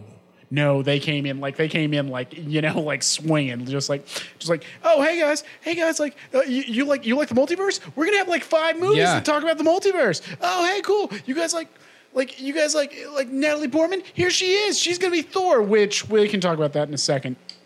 Um, but the big takeaway, the big takeaway, and the thing I'm most excited for is Mahershala Ali is playing motherfucking Blade, and it's so cool. It is so good. I cannot. Oh my god, we've needed a new. Okay, I like the original Blade movie. I think Wesley Snipes is one of the most underrated action movie actors of all time. Watch New Jack City if you doubt me. He plays a Bond villain in a gangster film, and it's great. Um, but the film has not aged all that well. It, it was made in like what 98, 99? Blade, the original Blade. Yeah. Yeah, something like Still that. a good movie though. It's but a, it's yeah. an excellent movie, but like from the fashion and like you know, kind of like the dialogue, it, it's very it bleeds the ear late '90s, early 2000s. Like it's almost an unintentional period piece. Hmm. And I am I cannot be more pleased with Mahershala Ali. If like uh, Dude, Mahershala, apparently he approached them. did he? Yeah. Apparently he phoned up Kevin Feige and was like, "Hey, can I come in for a meeting?" And it Okay. and it was like Hey, hey, is Cottonmouth? he was coming in to talk about Blade, and they were like, "Is he coming in to talk about Blade?" Well- and he came in, and they're like, "Dude, fuck yeah, we thought we were hoping you were coming in." You to know, I did read. I did about like you know, I was on like one of these uh, websites, and I did read a long time ago, before like way before Yeah. San Diego Comic Con. It's like, oh yeah, no, they're they're talking about like rebooting Blade, and instead of Wesley Snipes like in the sketching part, like Yeah. they're actually like drawing Mahershala Ali, and I'm like, yes, please, please, Yeah, please, Yeah. what a bunch of people are saying, I was like, "Well, he's already played Cottonmouth." I'm Who Star- cares? I'm a Star Trek fan. There have been actors that have played at least six different characters. Yeah, who cares? I, I don't care. Cottonmouth is dead. Spoilers for Yeah. season one for a show from like five years ago. Yeah. Cottonmouth's dead, and Cottonmouth was honestly one of the best parts of season one of Luke Cage. Yeah. I'm I'm gonna say it. Like, I mean, Luke Cage. Like, I love Michael Colter. They really need to stop casting better villains than Michael Colter because, like, season two, the best part of season two. You know what the best part of season two was? The Jamaicans. yeah, like, like al- always. But the Cottonmouth- Bushmaster. the Bushmaster. I'm going to get me some red stripe. Now, like, you know, like I'm the stone that the builder refused mine after he knocks the fuck out of Luke Cage. Oh my God, so good. That guy's going to be playing Jet Black in Cowboy Bebop in the Cowboy Bebop movie. I cannot wait. Um, but oh, it's so, so cool. Uh, Mahershala Ali is playing Blade, and I could not be more pleased. He is like picture perfect. Uh, he does really well with adaptations. Have you guys seen uh, Alita the Battle Angel? No. I have not. Okay, so it's a Robert Rodriguez joint. Um, as far as an adaptation goes of an OVA, like I'm an anime nerd too. Um, the OVA is like 40 minutes long. The manga is much, much, much, much longer. Um, so there's like it's like this weird pastiche. It's like this melding of adaptations because it's a two hour long film. Um, he When James God, Cameron produced that, didn't he? he did, but Yeah. Robert Rodriguez directed it. Ed Norton's the main villain. It's great. Mahershala Ali kind of plays the like uh, the uh, the dragon. He's like the second in command of the main villain. He does really good. Very cool. It's like you know, he kind of plays like that suave, like I get you out of here if you betray your lo- lady love. You know, like you know, like just like I I I do that, man. You you like you're making a convincing argument. Uh, he was in uh God Moonlighting or Yeah, Moonlight. And- Moonlight, yeah. Moonlight. He was so good in Moonlight. No, I fucking love Mahershala Ali. Like, I'm super stoked to have I him. as am. I can. I cannot be more. pleased especially after seeing him in this last season of True Detective. And Like, oh yeah, I forgot. He was yeah. also in um, oh, fucking ah, what was that show that I keep telling you to watch with? God damn it! I'll come up with it. Okay, but uh, like a Damn it. little, a little funny, a little fun thing that uh, was pointed out to me. Uh, I was, I was like, I was like kind Boardwalk of fan. Empire. Uh, yeah, Mahershala Ali wasn't in Boardwalk Empire. Was he not? No, that's a completely. no, different you're guy. thinking of the guy that was from uh, uh, The Wire. The Wire. Yeah. that played Oh, that, played okay, Omar. That's right. That's yeah, uh, yeah. Omar, Omar. Uh-huh. Omar's coming. A hunting we will go. A hunting Yeah. we will go. No, uh, gotta love the wire. I thought I could whistle. Just So no, what else did Marvel have going on? They they had a shit ton of stuff. What else did they have Uh, going well, on? real fast, like one thing I want to point out, like 'cause you mentioned True Detective, and Mahershala Ali was excellent in True Detective. Uh, in the original Blade, the one with Wesley Snipes, um, uh, Stephen Dorff played uh, Deacon Frost. Yeah. So Yeah. that's a, kind of a little connection. Maybe bring Stephen Dorff back. I don't know. That'd be kind of dope. Um, uh, what else did Marvel have going on? What didn't they have going on? They, I think they understood um, that there were like maybe some fan concerns because it's like, all right, we've had Thanos. What else can you do? Because for they me? did Yeah. kind of lay it all out on the table. Yeah, no, bit. what But else- only up to 2021. What, yeah, but like, see, as a fan, as a comic book fan, as both two a Mar- years. yeah, as A, both a Marvel nerd and as a movie fan, I'm like, all right, what are you going to do for me now? You gave me Thanos. You gave me that epic conclusion to that 10 year story arc. What are you going to do for me now? And like, how about some weird shit? Okay, Yeah, do you want a horror movie? shit. Here's this new Doctor, Doctor Strange, Strange, film. Yeah. yep. WandaVision's going to be a thing. You like you like Elizabeth Olsen? Yeah, I like Elizabeth Olsen. Cool. Here's an entire series with her. Hey, what if Thanos had won? We're going to animate that shit. One, the Elizabeth. Okay, so we'll back up a bit. Okay. Disney Plus is going to be a huge streaming service they're It's launching. gonna be WandaVision beautiful. is going to be part of that, which they announced. But also, and WandaVision not as in like WandaVision, but like Wanda and Vision. So somehow Vision is coming back to life. I, I don't care. Which I want it. she almost defeated Thanos in Endgame. I think she could It's bring. true. I mean, if you look, I mean, if anybody got- could do it, her and or Doctor Strange I mean, could do it, can- and she is going to be in Doctor Strange Multiverse of Madness, which I've heard is being shot like a horror film. I've which heard it's is supposed to also be scary. this is a nitpicky thing, but all of Marvel's movies, the way they title them is they will have the the overarching brand colon name of the movie. Oh, like Avengers colon Endgame, Avenger or Avengers colon Age of Ultron, uh, Okay. Captain America yeah. colon Civil War, Yeah. Thor colon Ragnarok. This is the first movie like this that there's no colon. I don't know if that's me reading into it a little much, but uh, first movie they've done, and it's not a movie that's going to come out for 12 years after the fact. So, first movie they've done in 12 years that won't have that colon separating the main brand from the title of the mm. movie. I think there's some implication there. Maybe I'm reading into it a little, a little much. Maybe I don't not. know. It's- I don't know. It's just a weird, random little thing. It's like talking about for yeah, Doctor Strange? It's yeah, not- it's just Doctor Strange, the multiverse of madness. Doctor Strange in the multiverse. Of madness. Yeah, Madness. in the multiverse of madness. It could be, and Interesting. uh, There's no I- colon, Which in really there. goes along with what you're saying about it being shot like a horror film, which does sound amazing. No, it And- sounds- but it yeah. it makes it more grindhousey, sort of. It really because Multiverse of Madness sounds like the best acid western I Dude, have never it is seen. the best fucking title for anything that's ever been titled in the Yeah, history it- of man. I- I do. Uh, mm, I that's got- a I dope got a better title. one. It's it's a good. Look. I love the alliteration mainly. the multi, the m- m- m- multiverse of throw- madness. You'll Can I pay. just throw in my favorite subtitle of the movie right now? Because Sister Act 2, Back in the Habit, is No, no. probably my favorite. Nah, but nah, but like if we're going if we're going with like you know like a, like a colon and then like the thing, it the once and future king of that thing. Uh, bah, bah, bah, I'm off. Once in Did Future I? I jerked the game. uh, the thing here. Let me twist some nips. Uh, there we go. All right, I'm back in. Uh, the once and future king of like the reigning king of that for me is always going to be Breakin' Two Electric Boogaloo. oh yes, because that's what it says. We have to save the rec center, but we got to do it with Boogaloo. But somehow it's electric. Nah, Multiverse of Madness is going to be so cool. And I mean, Marvel wasn't without controversy this year, at least from a like a weird fanboy perspective. For whatever reason, people are kind of up in arms about Natalie Portman playing Lady Thor. I'm cool with that. That's I- what happens in the movie. I'm just The curious where this second Mjolnir is going to come from. E- exactly. Um, the character, um, for you people who have an issue with it, the character is known as Lady Thor. That implies the multiverse, which, of course, what if WandaVision, and Multiverse of Madness, which once again, super dope title. um, it like implies like, hey, there are multiverses, and that uh, that end scene in um, uh, God, that trailer scene in uh, Spider Man, the latest Spider Man, hints at the mm-hmm. multiverse. Mm-hmm.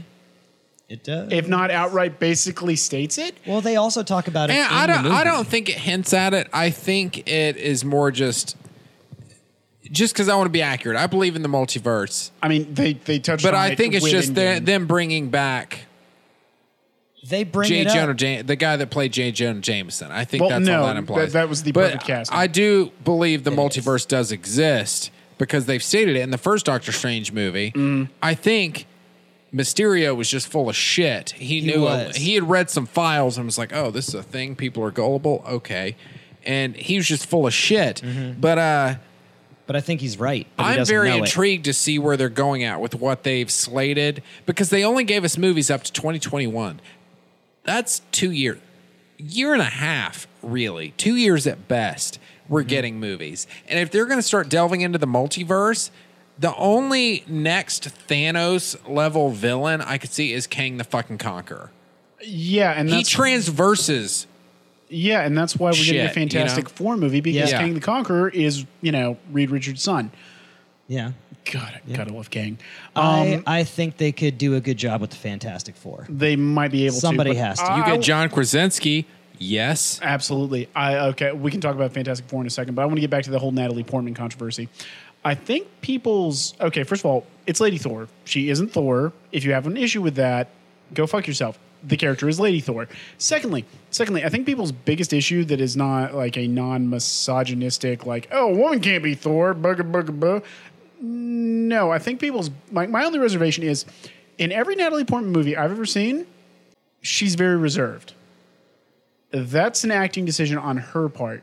Every single, even there are times like she like kind of breaks, like in Black Black Swan. She was great in Black Swan, um, but she was kind of reserved up until kind of the very end, where like like she's fully going insane. Or uh, in Cold Mountain, she had a little part in that where like her baby's like you know out in the uh, like out in the cold, and like the Union soldier's gonna like you know like oh I got you now, my pretty, and like you know like my baby, my baby, like you know. But she's Until she's almost like forced into it by the story. exactly. By the circumstances, she can like overact, which one of the reasons Chris Hemsworth is so good as Thor. Thor can be serious, but Thor's Well, also got all this serious. exactly. But Thor's Yeah. also got all this bravado and humor to him because he's the fucking god of thunder. I think people are a little worried about her ability to overact. Hmm. I don't Okay. have that reservation so much. I'm like, I would love to see her like you know basically play a overacting like Thor, like you know bring me an ale, like uh, See, like- I have a a similar, not a concern, but it's an excitement of that when Natalie Portman has been in an indie film Mm-hmm. like Garden State or you know whatever else, when she's been in an indie film and had some weird director, she kind of thrives. She's a super lovable character that's great. Her best- her and best role This is going to be directed by Black Taika Waititi, who's a Yeah, but weird it's- little indie movie guy. it's He's- not an indie film though. It's not, but he he directs is- it like an indie film. and, And, he, Taika Waititi is Ragnarok was been- weird No. for a Thor movie. Did you see the the logo for this new Thor movie? Yeah, It looks so It- dope. It, it's looks so straight up cool. like just 80s like I don't know, just Well, He-Man. Ragnarok had that same sort of, But like, this 80s is the, no, this goes even deeper It- it down that sinks into the haunches. It's It's called, like like, He-Man and Masters of the Universe. Well, no, the style. film is called fucking Love and Thunder. Yeah, it's so yeah, cool. Thor, Love and Thunder. It's so dope, man. That's such a cool title. Dude, Like, between that and the Multiverse of Madness, like, Like Marvel- album names. no, they're they're uh, Album like, name. they're Yeah, that's marketing- not bad. Yeah, that's really, No, it's really a cool. dope That is a title. sa- It is. that is a It's straight up Saturday morning cartoon show from 1985. It really is. like no, like for Love and Thunder. in a, you know, in just a world. yeah. Yeah. No, oh god, no, they were. Oh man, Marvel's been crushing it. Uh, Black Widow got announced. I guess it's gonna be ScarJo's last uh, last hurrah. As uh, like, well, how do you feel about a uh, uh, Black Widow movie there, Jared? Well, so here's the thing: is this taking place in the past, or is it taking place in another universe, or in a yeah, in another universe dimension? I don't know. I'm stoked to see like because I believe this is ScarJo's like kind of last hurrah, like Right. with the character. Um, I feel like it could go either way. Like he totally go in the past. Hawkeye can be there, and Hawkeye's getting like his own stuff too. Um, to really flesh it out. But I'm I'm really excited because I think outside of not having an accent, which is almost kind of the point, uh, Scarlett Johansson did a really good version of Black Widow. I think she did do a I pretty I think good she job. nailed it. The only thing is like you know I kind of miss the Russian accent, but you know I'll like Scarlett Johansson's a good actress. Yeah. accent notwithstanding. And I'm totally fine to watch her in in her combat gear. We'll call it. I you are not lying, brother. But um, let's see here. What else? Yeah, no, I, I am a Black? Widow fan. I think that she is a way better, not Captain America, not Hawkeye, like nice in between. And she's got that multicultural, international spy vibe going on, which is always a nice touch. But you know what I mean? Like, she's not super duper soldier like Captain America. or even she's not or exactly even Bucky, an average or even Joe. you know like yeah, but um Like Hawkeye. No, and I think uh, if there's one failing with like the MCU version of Black Widow, and I I I'm digging once again digging like nitpicking, having a hard time finding one. It's either the accent or the fact that like she's almost like she almost kind of gets lumped into movies where she doesn't necessarily need to be there. Like, okay, see, one of the reasons, uh, can one of the reasons yeah. Captain America 2 works so well is it's a spy film with superheroes. Mm-hmm. Um, and because like you know Chris Evans is so good as Captain America, and like you know like yeah Robert Redford is the main bad guy, and it's all this really cool stuff going on. Like Black Widow doesn't almost feels almost not quite almost feels like she doesn't quite need to be there. She's just there to like help out Cap, which is Just sort of shoehorned into the story. uh, not even shoehorned in, but like it, it's almost like she like if she wasn't there, it wouldn't really affected the story all that much. And I feel like that's been her thing. Like Scarlett Johansson's been doing so good as Black Widow, but it's almost like if she wasn't there, it really wouldn't have affected the story all that much. And that's the only complaint I have with the character. I'm so excited to see what she can do on her own in Yeah. a in a movie because she's such a good character. And like she's once again the best version we probably could have gotten yeah. like of that character. No, for real. I'd love her character. And I heard your question. I ran to the bathroom for a second. I heard your question. Apparently, it's going to take place between Civil War and Infinity War. All right, I'm Okay, I'm, so I'm, I'm flash- okay But with that. I'm thinking there's going to be flashbacks to Budapest, and there it's going to be a thing where there's flashbacks to tie in with the current day because there's a villain from the flashbacks that are in the current day that she's still dealing with. yeah, gotcha. So, and apparently, uh, Okay. David Harbour's in it. Hopper from Stranger Things. Which we have to talk got Rachel about. Weisz. We may have to push off Stranger Things, man. I don't oh, know Oh, if. no. Yeah, we may have to push off that. I don't know if we can touch on that with all of this. Yeah, let's push that off and let's talk about Stranger Things. I'm down to come back and do like a whole just Stranger Things thing. Stranger Thing. I'm about Stranger halfway Thing. through that. Yeah, Oh, you finish that and we'll come back and do a special tr- Stranger Things episode because, All right. yeah, we're definitely not going to be able to hit that tonight. Oh, shit. Yeah, what else did Marvel have going on? Uh, I mean, you know, with the launch of Disney Plus, like all the announcements of uh, their television shows, because I mean, not that Disney needs to, but they are they are loading that. They are getting ready to Well, fight the streaming wars. And that sucks. Like, I'm totally down to pay for it, just have all that Disney owns on a streaming platform. I'm totally down with that. But it sucks. I've been a fan of Marvel stuff from the beginning, and it sucks that things like Agents of S.H.I.E.L.D., the Netflix shows, Mm-hmm. seemingly are getting thrown by the wayside. To But allegedly, they'll possibly be rebooted, hopefully with the same cast and actors. I mean, and uh, if that's the case, they'd be stupid to not do that with Daredevil. or And if even, Disney's proven even the anything, Punisher. they are not stupid. They are willing to listen to the fans I mean, and do shit. Yeah, no, and Jon Bernthal is the Punisher. Like Yeah, I immediately yeah. knew he was going to be my Punisher when like he like when he won the part, he took to Twitter and held up Garth Ennis's war journals and was like, Yeah. Yep, doing some research for my new part. And I'm just like, Yes, he gets it. Um, But yeah, TV shows wise, according to their uh, streaming service, Falcon Winter Soldier, Yep. Whatever that's going to be. Uh, I think it's gonna be like that weird alternate universe because there's that weird uh, well, I've heard it's this universe. I've got a, uh Okay. decently reliable source that is this universe, and it is a plot that They do not want Sam to be Captain America. The government doesn't. Why? And That's weird. He's black. maybe. And uh, They want there's Bucky? somebody else they have up and r- to do Captain America. That's like you know, and Baron Zemo is involved, which they introduced at Comic Con, and he's got the purple mask. Thank God. Well, oh, that's going to feed into Yeah. the Thunderbolt show. Yeah. Which is coming. And oh my God. So, yeah. so here's the thing that I think we were talking about this before the show started. Marvel would have not been able to do well. I guess Disney, you know, any whoever's making these Marvel movies, mm-hmm. whoever it would be, would not be able to do this. Did we not have this these first three seasons of, you know, the Infinity War Yeah. saga? Yeah.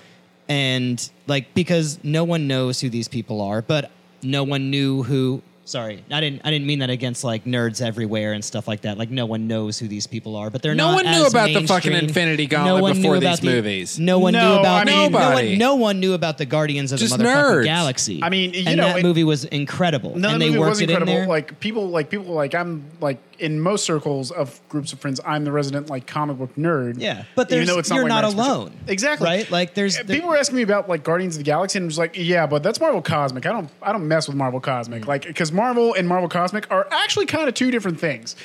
see but they brought them together Yeah, and, it's glorious. It's yeah, and it worked out great. And they would not have been able to do this had that all not been so perfectly successful.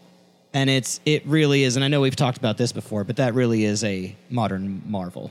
And It, it that you have to is. say It is like, that, like it you really just said. is. It has been perfectly successful.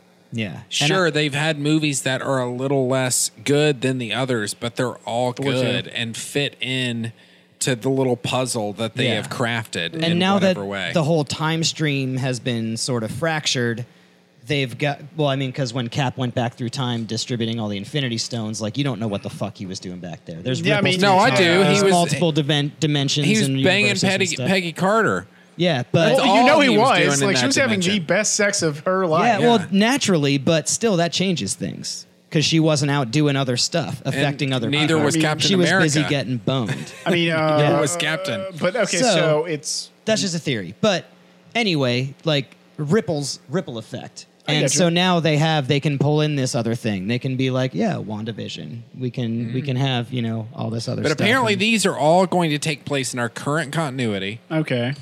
and they tie into the movies more so than any of our shows have thus far. Because I- up to this point, Marvel TV and film have been run separately. I Mm-hmm. I was so hoping that like they could get their shit together for Endgame. It's just like okay, well we're a little light at the moment. We just need some help. Or like Thanos is, like on Earth, and all of a sudden like he takes like a fifty cal round to the chest, and is like, what was that? And then it's just like Frank Castle like coming on, up on him, like just like like walking in like a stone cold badass, just like what are you gonna do? What are you gonna do? And it's like oh this guy snap. Then he's then he's gone. Or like maybe like have something at the end of Luke Cage season two where it's like. It's like, yeah, I defeated Bushmaster. All this stuff is good. I'm getting paid. What, what's going on? Dude, to be honest, I- I would in- have in loved if that happened. Defender series, I was kind of hoping for Frank Castle to show up the end in a similar way that Ice Cube showed up in Triple X Three, oh my god, yeah, That that's was right. the that Triple Xing. oh my god, that movie. God, I hated that movie. that movie. No, but God, you had a good time though. Yeah, It was okay. Were you not entertained?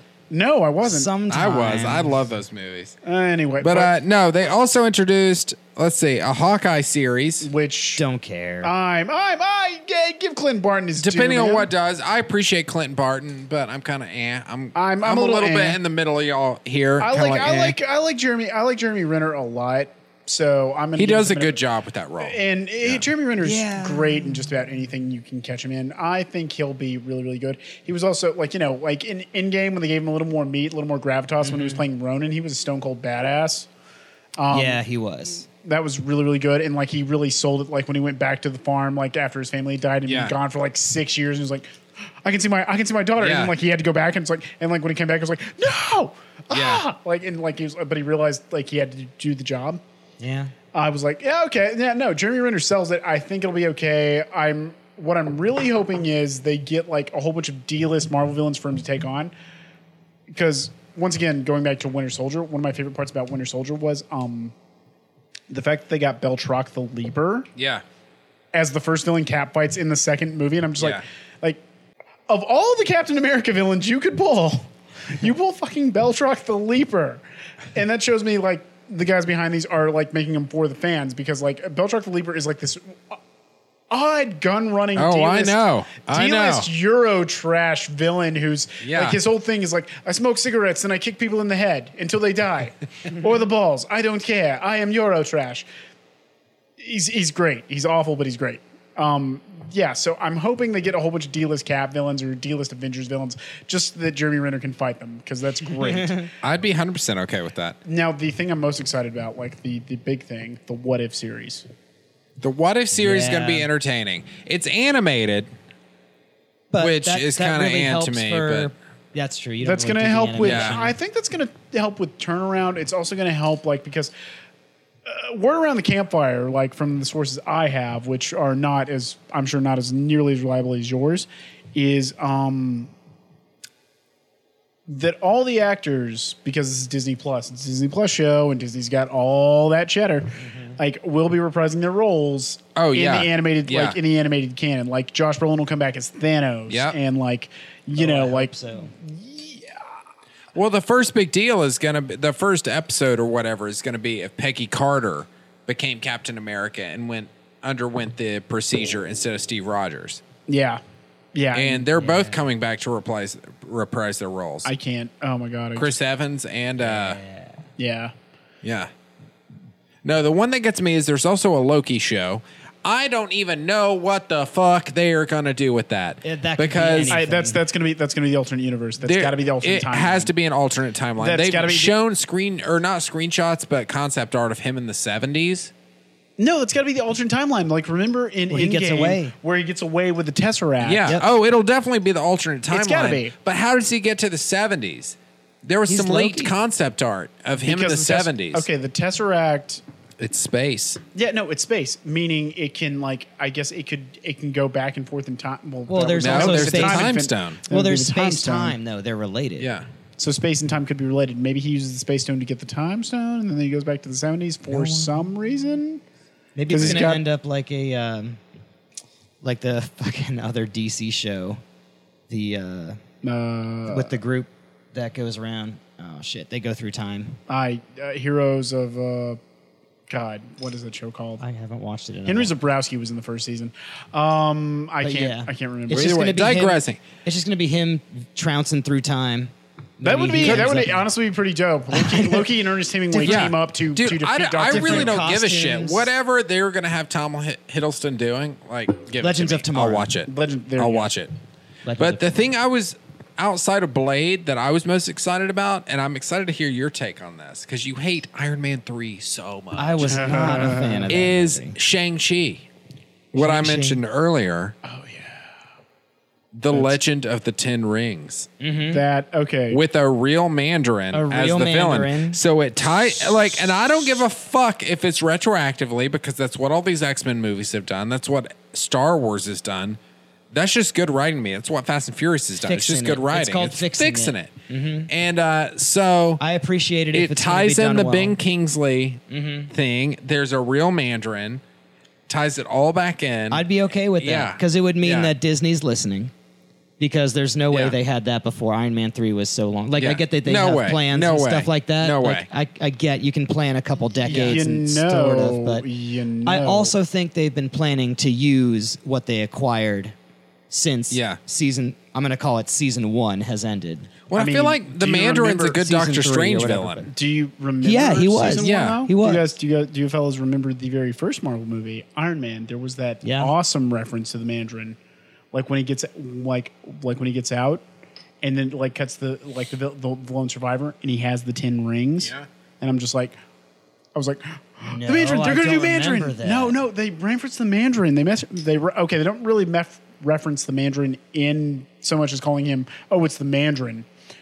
But, But there's a a shot of 10 the, rings. yes, a guy with ten rings, and I'm like, oh, oh, like and like because you know this is 2008. Who's going to see a Marvel movie in 2008? Am I Right. right? Yeah. Uh, like I was like I was one of like six people in the theater who actually stood and was like, oh. so I was Okay. like, But uh, yeah, I no. would really like to see them fix the Mandarin. Um, I mean, I liked Ben Kingsley up until it was revealed he was a Cockney actor, and even then, that Yeah. was kind of funny. Uh, yeah, but I was a didn't little I bit- liked the twist. I did, especially I if they didn't- pay it off. I didn't No. like Guy fucking Pearce. ten years later. if they're gonna make me watch that horrible movie again in order to like remember things that happened, I guess they sort of No, but what they're the going to do is they're going to make you Tony want to watch that movie again, and that's why you're going to say "fuck you." That is why I'm gonna say fuck you. But because I'm, they're going to make you want it. I mean, because like Ben Kingsley until the reveal, like I was just like, oh yeah, no, this is Mandarin. This is this is really really cool. And then like you know, it's revealed like he's like this drunk, drug addicted like actor and stuff. And like he's like Yeah. like oh, oh, no, I'm so sorry. I'm like okay, that's that's pretty that's pretty goddamn. thought it was that's good. pretty Yeah. goddamn funny. I'm not gonna lie. And then when it was Guy Pearce, it was like I'm the Mandarin. I'm like, no, you're not. Yeah. shut up. No. Go back to Ben Kingsley. I like Ben Kingsley as the Mandarin. but if they're going to bring a real one in, and who knows, maybe it is Ben Kingsley, Are we and gonna it's all get- been a ruse this entire time. I doubt it, but I mean, you know. So are we gonna know, get- Shang Chi? Looks like gonna- it's gonna have promise. Who they got playing? That's what I was saying. I want them to get that Jet Li guy from Once Michael Upon a Mo- Time. yeah, Mike Moh. That guy knows his kung fu shit, and Shang Chi is supposed to be the master of kung fu. Mm-hmm. But does that not tie in to like fucking uh, Iron Fist some way? yeah, I think so. He's supposed to be. He's Fin just Fang super Foom- strong. He's got the Iron Fist. He's not necessarily the best kung fu artist. He's just strong as fuck because No, he's got but- his. But I'm sure he, uh, I'm sure he's had run-ins or has heard the legends of Fin Fang Foom. Yeah. who is also Oh my involved God. with the That's whole who I Ten Rings want. thing. Also Oh want to my come God, in. dude, is no, if they- it's if they can- established dragons. We've got the Mandarin. They're tied together. We've got the multiverse. It's Give mystical. us Fing Fang Foom. No, no, it's mystical. I don't care. Like you could have an entire movie of the Hulk fighting Fing Fang Foom Yeah. for 90 minutes. It'd be like Like, Godzilla. no, it, straight up, it'd be like it'd be like this. It's like, oh no, like Fing Fang Foom's attacking. Where are the Avengers? Uh, I don't know, fucking off on some kind of adventure.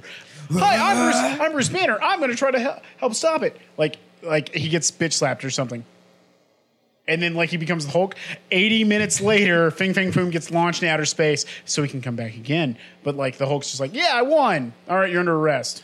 Dude, that was my biggest takeaway from Thor Ragnarok. Yeah. That opening scene with the immigrant song and him fighting Surtur and all that. Yeah. It was great, but him running from that dragon Yeah. as the opening credits popped up was one of the greatest moments in the MCU because not only did it look badass and totally metal as fuck, but it confirmed that dragons exist in the M- MCU and they look badass, Mm. which means Fing Fang Foom exists. No, and I'm like I, I'm with you, man. Fing Fang Foom. If Fing Fang Foom's such a fun character that like I think now because Disney's making Marvel can do no wrong, pretty much. They will make back their money ten times over.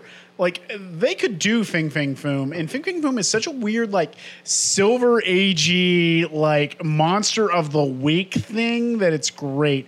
Uh, for our listeners who don't know, Fing Fang Foom is this Chinese dragon who is semi-intelligent, depending on the writer, and um, his whole his sole purpose is to basically just fuck shit up. Well, but the Mandarin Or- can turn into him, right? the Or Mandarin can summon turn- him or something? Uh, it's really weird. Um, so the Mandarin Somehow can, they're tied together. I the know Mandarin that. the Mandarin uh, harnesses some kind of spirit of Fing Fang Foom, but then he also um, he can also transmute into Fing Fang Foom or. Depending on the, it's one of those depends on the writer situations where like, oh, he's an ally of Fing Fang Foom. He can like control Fing Fang Foom. He can turn into Fing Fang Foom. Sometimes the Mandarin just is Fing Fang Foom, or the Fing Fang Fing Fang Foom and the Mandarin belong to the same cult. It's the Silver Age. The Silver Age was goofy. Let's just move on with it. We need more Silver Age stuff because Silver Age is awesome. How about that Eternal show though? Anybody else? The Eternals, dude. I don't even know what to think of this. This is how I felt about Guardians of the Galaxy in oh, That's kinda what I was 2013, yeah. but even less. I don't know who the fuck the Eternals are. Okay, the I know nothing about them. But I know nothing about them. But you guys made me really fucking love Guardians of the Galaxy, and I had no idea who they were. So bring it on. I'll try it out. No, the I don't give a fuck. The I'll try it are out. basically uh, Jack Kirby. Uh, like was really out of sorts with Marvel for a minute, so he went to uh, DC. That's very well known amongst comic book nerds, and he created these characters called the New Gods. The New Gods are basically you know, uh, Side. Jack Kirby pretty much was the progenitor of Darkseid. Uh, in the uh, in the DC universe, he helped like you know like give that whole mythos weight and stuff. the Eternals in Marvel Universe is when Jack Kirby came back and was like, "Well, I really like my New Gods characters. Can I do something like that?" And they're that's ostensibly it. They're basically um, mythical figures throughout history. Like I think the leader of this show is going to be Ajax, and Ajax, of course, in Greek mythology was like the big swole son of a bitch who. Um, like you know, like was the strongest Yeah, ever, yeah. and like they're all like these mythical heroes, but they're kind of like gods.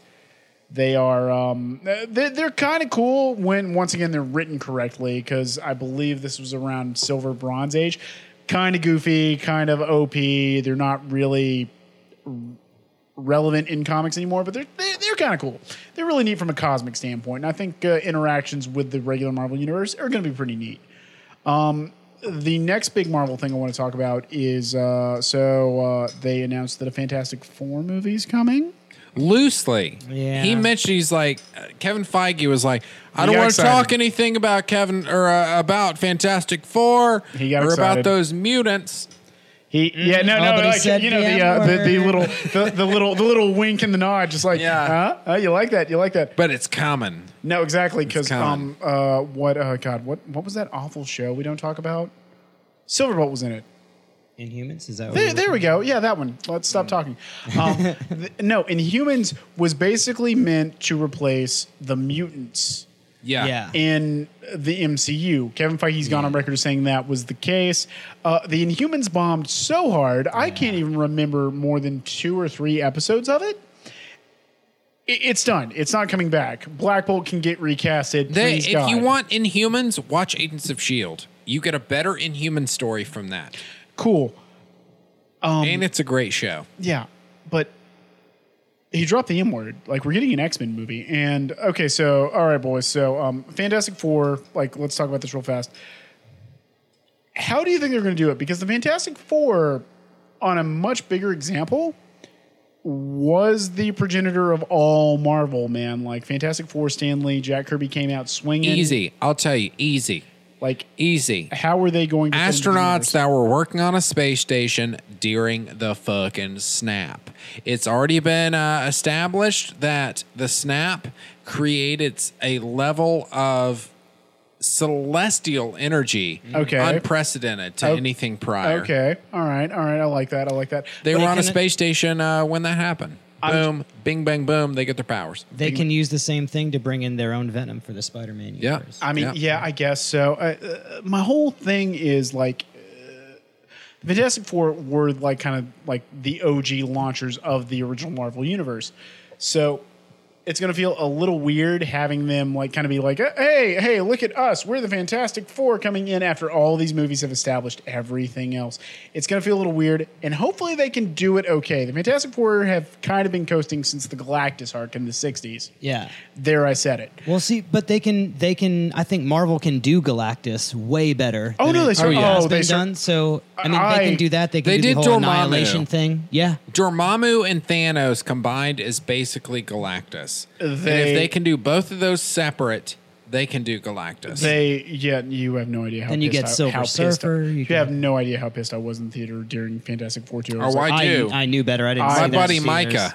That shit was terrible. he I was, was- as pissed as you were. I promise. you. I and I was like, what do you mean they turned him into a swarm? Oh, cool. Yeah. Oh, that's a really neat thing. They turned it into the helmet, and he's back into a swarm of bugs. My now. buddy Micah, Yeah. as soon as the credits rolled, stands up. It's pitch quiet. He's like, they turned Galactus into a fucking cloud. What the fuck? yeah.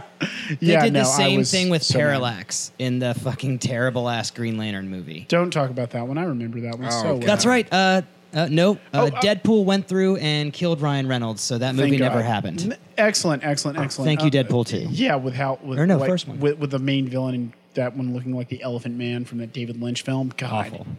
So Although bad. that is what he kind of looked like, like the villain looked like. Can you still love me? No, fuck. No, I'm just saying. you. yeah. No, but that. um, no, I'm super excited about Fantastic Four. I'm hoping they do it correctly. I'm, I don't know.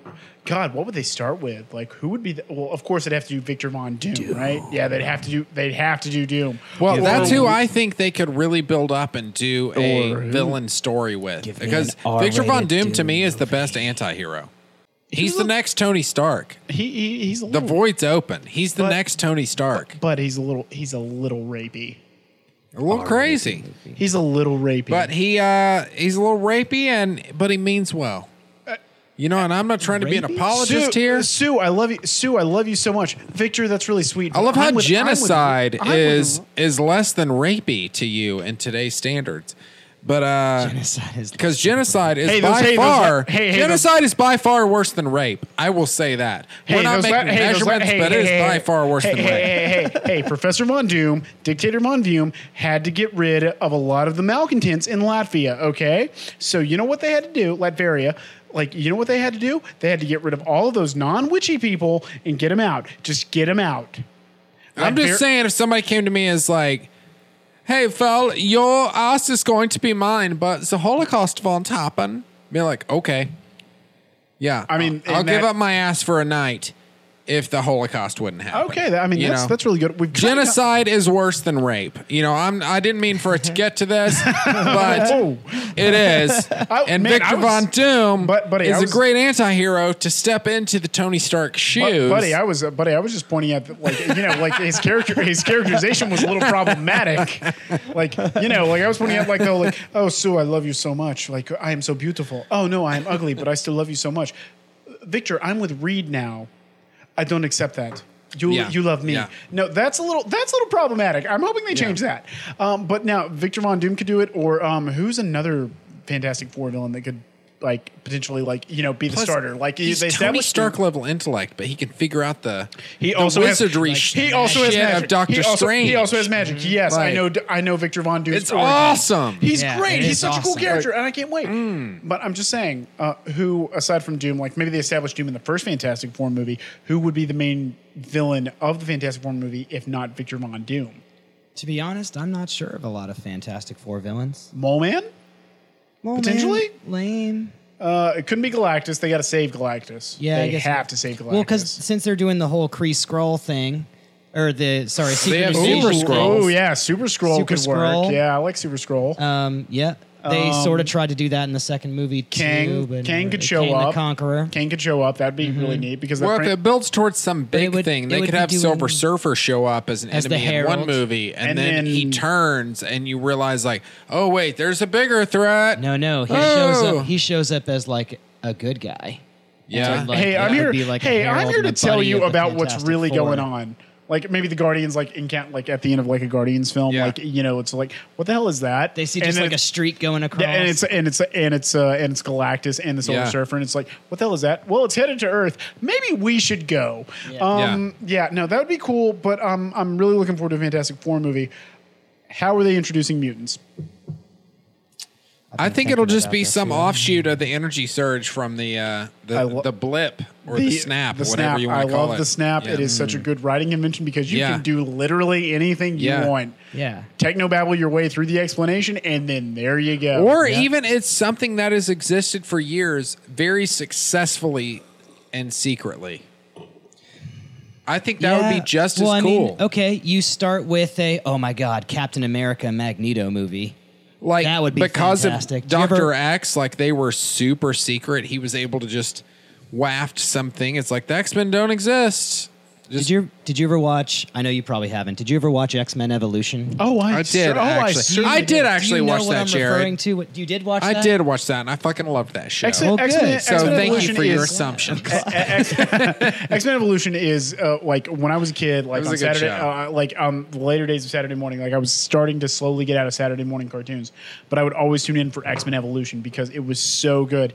It also helped that a lot of anime voice actors were also in it, so like you had like all this like weird crossover stuff, and I thought they did an excellent job with X Men Evolution. It was so good. So there's an episode of that where they flash back to the 40s, and it's Wolverine and Captain America Yeah. and Magneto. Did and you, it's uh, in did you sepia, remember I remember and this episode. busting out of the fucking prison. Yeah, Yeah. oh Yeah, because Wolverine. Yeah, yeah, because like uh, I, I love I love it when they tie in shit like that. Like uh, the fact that Cap knows Wolverine, but not only by reputation, but by like looking Yeah. at him in voice. Oh, like yeah. uh, like one of the less shit versions of the Ultimate Universe was when it's just like when the uh, Ultimates, that world's version of the Avengers, was hunting down the X Men for whatever reason. I can't remember. It was stupid. Um, they were just like, "Oh, that's Jim Howlett." How, how do you know that name? Oh yeah, yeah, yeah. We just called him Lucky Jim. Like we, every time he got shot, he'd get back up. Like, We were just like, we were like, oh, oh, I guess it wasn't anything serious. And he, he was just like, yeah, yeah. He was on, D- yeah, he was at D Day with me, and like, you know, like he, I thought, I thought he was dead for like five times, but like, you know, there he was. He, he killed a whole bunch of Nazis with me, and I'm like, Okay, so there's okay, how, Cap, thank you. there's how you introduce the X Men is with a Howlin' Wildcats movie. You get Cat back in the day with Dum Dum Dugan. I and want that whole so group. so badly because I love. Oh god, dude, dude, a Howling Commandos movie. That's what it is. Yeah, Howling But- Commandos. Oh my god! Like, and then it's just like What'd you call it? The Howling Cats? the howling, Howlin' cat, howling cats. Oh. Howling Commandos. No, yeah. I would. Yeah, the Howling Commandos. I would love that so much. The only thing, the only thing I wish, like maybe they like have like a Nick, like a white Nick Fury replacement. That Yeah. has died. Back in the I, I would love to see the white Nick Fury, not for some fucked up white supremacist reason. I know it's a white guy Well, you saw the- saying he wants a white Nick Fury, not for that, Well, you've just seen one. because. Da- well, David Hasselhoff Yeah. was the original one, Yeah. and I would love for them to even bring back David Hasselhoff just for the com. I mean, I love Sam Jackson as Nick Fury. No, I mean, he's- it's fucking perfect. he's Even in the literally- comics. but I would love for them to bring back Hasselhoff Fury as would, Nick no, Fury I want to see. Senior. I want to see a white Nick Fury just from like a super spy perspective, like you know, Nick Fury in this like in the swinging '60s, Yeah. punching communists and fucking broads. Yeah, that's that's, that's all right. it was. Yeah. that's all it was. Because like uh, Jim Steranko like did like beautiful artwork for him, and like you know had all these like it, Nick Fury in the '60s is He one was of the James dope- Bond. He was James Bond, kinda. who who was not afraid to drop acid. Yeah. he was great. Like, uh, and like Samuel Jackson plays him like that gravitas of like, oh, I've been an administrator for so long, but I'm also not afraid to kick ass, and I love Samuel Jackson in anything. Let that man read a grocery list in front of a brick wall for three hours. I will watch it. But I really want another. Exactly. Yeah, just like- I want another. I, I would love to see like Nick Fury in World War II because Nick Fury, like the like Nick Fury's Howling Commandos, is a really cool comic that not a lot of people know about, and it's such a cool show. It's such a cool comic, and like there's so many stories. A Howling Commando series, yes, please. That'd be a great way. If, if it was a movie, it'd be a great way to introduce the X Men. They could be going on a so- mission to like break Magneto out or like something about or like yeah, Weapon they free X. the, yeah, they free like they free the like they free like Holocaust. Like uh, the entire film is building up, and then they like become a comic. Uh, yeah, it turns out that Magneto's there. or yeah, like uh, they free free a concentration camp or something, and like Yeah. it's like, what's your name, kid? Eric. Yeah. and like Yeah. yeah, that And that's look, and it's like, yeah. and it's just like, Eric Lehnsherr. Mm-hmm. Yeah. E- Eric Lehnsherr, and then just have Michael Fassbender come back. yeah. as young Magneto. I don't care. He's So the good. best Yeah. Magneto. So good. I love Ian McKellen. Yeah. Michael Fassbender's better. Um, I no, I just want to see Michael Fassbender And- hunt down Nazis for and- an hour and a half. With Just- all just- 60 of his teeth. Yeah. With all sixty. That dude's got a lot of teeth. Can Yeah, we well, also run that for me? Can we also Yeah. bring back Kelsey Grammer as Beast because that That's was perfect the best casting. stuff. Okay, well, Yeah. like now, now, now that we're now that we're here, what's what's the perfect casting, man? Like, uh, ta take five X Men and like, what is your perfect cast? Oh, like that's that's rough, man. Adrian or Adam Brody. Okay, for Adam Adam Brody. Adam Brody as Nightcrawler. Ooh, I Ooh, love. okay. ooh, I like okay. that. I All like right. that. No, Tom Hardy as Wolverine. He's Tom short. Hardy as he's- Wolverine. no, Tom Hardy's Wolverine. He's short. He's bulky. He could carry it. I like this Bagel Boss guy that's come out recently as Wolverine. Bagel Boss. You know, you're five feet. Oh, that People guy. tell you uh, That you need to fucking kill guy. yourself. No, fuck that guy. Yeah, that guy needs to be the new Wolverine. No, fuck that guy. Nah, I'm, I'm saying Tom. I'm saying Tom Hardy is Wolverine. I think I he's could see perfect. Tom Hardy as he's, he's, he's, Wolverine. he's built. Okay. He's built like a brick shit house. He's short and he plays angry very well. Like watch the movie Bronson. He can play. He can Yeah. play like psycho killer Yeah. really well. Um, who who who's Scott Summers? I think James Marsden Zac killed it. Efron. Zac Efron. Oh my god, that is perfect. Okay. Uh, what And, a and then I really like keep the uh, Sansa Jean Grey. Yeah, I like should keep she's, the Sophie she's great for that. doing Sophie. Uh, she's like the hottest young redhead she's That's doing billable right now. She's doing she's doing great. Um, Yeah. I uh, I did actually get a like a fun little rip of Dark Phoenix. That's not a good film, but that's not her fault. Yeah, I think she did. No, a she's bit- doing a good job with those movies. but She did the None best of she them are could. good, but it's not her fault. I wish She I does could have good. been excited or even wanted to see Dark Phoenix. Yeah, I've Uh, not but- seen it. I don't That's want why I to. didn't. but That's why I didn't pay for it. Yeah, speaking of those '90s cartoons that we were talking about, like Dark Phoenix, the whole Dark Phoenix saga was crazy good, and it was built up to over like three seasons. And you Uh-huh. had the original Phoenix saga, which they've sort of kind of like, meh, just like poo pooed over I mean, in the second and uh, third. see, like- the, see, the gr- glorious thing about like you know like Marvel actually getting like Fox, all these different properties is they can retcon, they can Yes. do whatever they want. When They also have all the this cosmic, all this cosmic shit is already set up. yeah. So Yeah, whatever weird, like that, you want to do street Venom, Ego. you want gotta do Venom, over. you want to do Dark Phoenix, you want to do Galactus, you want to do Silver Surfer. Yeah, you it's get to all start this cosmic bullshit is already set up. I mean, You don't yeah, have you to can. have any intro movie; it's already done. No, Just and throw I mean in like the weird ego, bullshit. Ego, for God's sakes, they did Ego. Yeah. which is one of the weirdest fucking things in the entire MCU. And they literally did him as a planet. Yes, And they it showed him as a goddamn planet. It worked. It's because Kurt Russell has more credibility than you know. But it anyone. worked. Also, Kurt Russell is awesome in Once Upon a Time in Hollywood. To tie it back to the Yeah, first thing, he's yeah. so good. Um, but yeah, no, Ego was.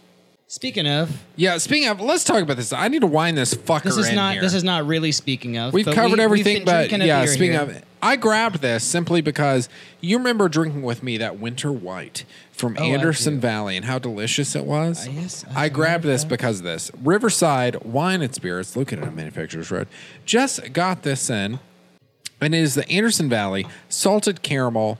Aged in was it whiskey barrels? bourbon barrels. Bourbon barrels, Wild turkey whiskey. bourbon barrels. Wild turkey mm-hmm. bourbon barrels, and it's only six percent. So it's a beer that you get would be kind of heavy, but it's only six percent. So you can drink that heaviness and not get trashed. This you is- can, you but can it's have that still entire got bottle. that sweetness that their winter ale had. I was gonna. Say, I was wondering what the ABV Yeah. was. Six percent's not crazy. No, this is not crazy. This is one of those things I like about because we're starting to get into it. Um, we actually have Oktoberfest coming out at Beverage World right now. Stop in and see us. Um, Yeah, uh, Oktoberfests are out. It's sad. Oktoberfest, are, and it's it's kind of As of us recording this, it's still fucking July. it's actually really kind of it's mildly disconcerting. No, um, my beer salesman uh, told me that uh, I, there will be pumpkin within a week, and I'm like, all right, send me a case. I'm not sure when I'm gonna like actually buy some, but I buy I it. will I will buy. Uh, I'm gonna buy it the instant it comes out. I fucking love pumpkin. Um, but um, it's it's fucking July, and we're getting Oktoberfest now because people like because people like to um, you know have have that shit. Like they want to get it out. It, pretty soon it's gonna be like a year round thing, and that's fine because dark lager is dark lager. Dark lager is good any time of year. But like something heavy like that, Yeah. something that is supposed to be heavy. Look at that. Look at that fucking thing. Yeah. It's supposed to be dark and rich and decadent, and it tastes all those things. But the ABV is really really low. One of my favorite beers is called Pumpchino. It's a coffee based pumpkin stout. That sounds pretty. It's good. basically a pumpkin spice latte with beer. It's super, super good. And it's only 6.8. You can drink an entire bottle of it and just be you don't, fine. You don't usually see, especially with this being barrel aged. Yeah, You no, don't see a lot of that's relatively low ABV barrel aged beers. No, the whole point is like because I mean, um, barrel aged beers are one of those hit or miss things for me. Uh, in all honesty, I, I love a barrel aged beer uh, mainly because, like it, it's all it, it if it's done correctly, it's almost like drinking liquor, but not really. It, it needs to have the undercurrent of the liquor, but you're still drinking a beer. That's why I This really like this. Yep. This succeeds. a It lot of has that- times with like those Kentucky, the those Kentucky bourbon bar- bourbon barrel aged ones, like that's just It- it's too bourbon much. soda. It's bourbon soda. Yeah. it is straight up bourbon soda. It dog. really is. Like I'm not a big fan of KBB. The coffee stout is okay, um, but most of the time I'm not really big on KBB. I understand why people like it. I'm not that big of a fan. This has the right balance. This is correct. It's like or uh, or the Victory at Sea barrel aged. I, I'm not a fan Mm. of that one either, and I love regular Victory at Sea. This is good because you you still get that salted caramel flavor, and then Mm-hmm. No, it's just sort of enhanced by that bourbon. Yeah, it's not the forerunner. it's it's got the uh, I- I can tell now now that you mention it and now like a little bit of like the lower ABV like aspects are coming out a little bit more. Um, it's not as thick or as heavy as one might think. With uh, like it's actually a little thinner than I realized at first. And I mean, it's still dark as fuck, but it's like it's got that dark caramel ruby-ish almost. yeah, no, it's got that ruby red vibe to it. The thing about uh, the fun thing about that is like it does have a slight crispness, uh, crispness to it. Yeah. Um, that is it, like it's basically just telling us, you know, yeah, this is not super high ABV. Can, can we help you? He's, he'll get there. Even an officer? No. Um, uh, I'm not driving home. Um, uh, it's very surprising, as flavorful it is as it is, to be that low on the uh, spectrum of ABVs. Um, it it's not super thick, which is kind of telling of its ABV. Honestly, the uh, like because the thicker the beer, in like that usually denotes like it's going to have higher alcohol content because more malt went into it. Ergo, the proteins, the alcohol, that that's what that is. Um, but yeah, no, this is really, really good. I don't even like wild turkey that much, and this is Same, yeah. pretty fucking Yep. tasty. Yeah. I'm And I happy like with that this it's and six percent. It allows you to enjoy it without getting kicked on your ass. Exactly. You can drink that entire Yeah. fucking bomber and still be okay. Like it's uh and that's not a Not to substantial amount. drive necessarily, depending Not- on the person. I but mean, yeah, you know, you could. I mean, I could. I could probably crush that one, and not be sick, and like enjoy, Oh, yeah. like Yeah, enjoy, it's like, two beers. It's not that much. Yeah, it's enjoy two a half Not that much. beers. Yeah, two it's and a half. fine. yeah, Yeah, man. you'd be Throw on fine. uh, throw on uh, some Thessalon, uh, you know, some Thessalonius monk, and you know, like you know, like uh, pour myself a glass of this. Maybe read a light novel. I don't know, like paint some Warhammer miniatures. Yeah, that that'd be good. okay. All right. You know, uh, no, got my Cavassier right here. No, um, but that's really tasty and surprisingly good for something that's as low ABV. Like usually when a stout like starts drifting below like a certain point on ABV, I'm not a big fan. There are a few on the lower end, uh, but to me, if a stout is not thick and dark and just like chewy, it's like drinking dark water. It's not fun. Uh, this is still really good on flavor, and uh, while it is kind of thin, it's it's in a good way. The It's- barrel, the bourbon barrel aging kind of helps with that body. Oh, I agree, absolutely, one hundred percent. There are very few lower ABV stouts that I enjoy. I'm gonna say this is one. The Anderson Valley Boys can, once again, They do unsurprising- good work. uh, I mean, I'm, Mall I'm- Hornet I'm- since 1987. I'm much much more familiar with them for their goses and their sours because they crush it every single time. Like their Anderson Valley, that Anderson Valley gose, mm mm. But this, I became a fan of them with their their winter ale this past year. I have not had winter ale God, yet. it I was believe. good. Like uh, I can't wait, man. Like you know, fall fall and winter. That's Yeah. for drinking. I love That's me fall and winter beers.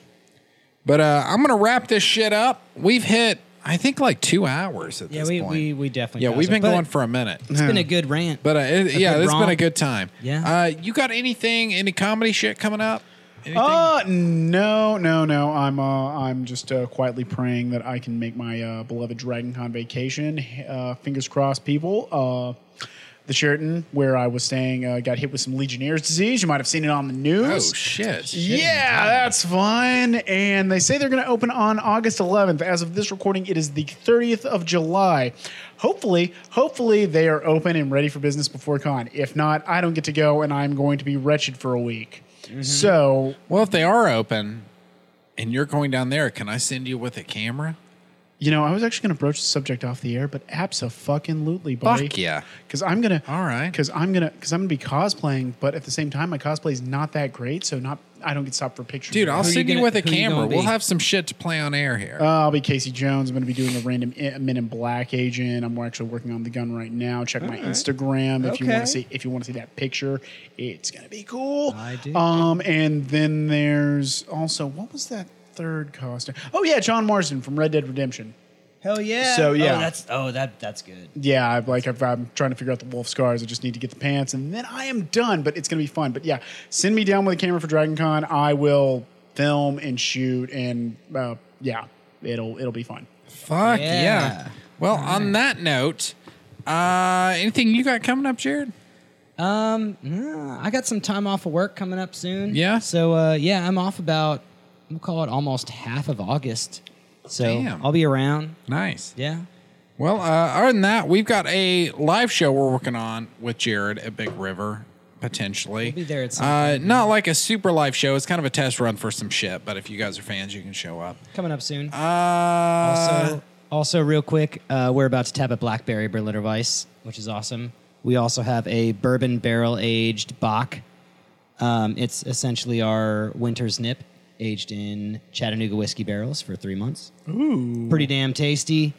And uh, yeah, a couple other things. We still have our Margarita Gose, and we now have a summer wheat on as well. Which, and speaking of, Chattanooga Brewing Company also has a fabulous Carolina Gose on right now that's pretty fantastic.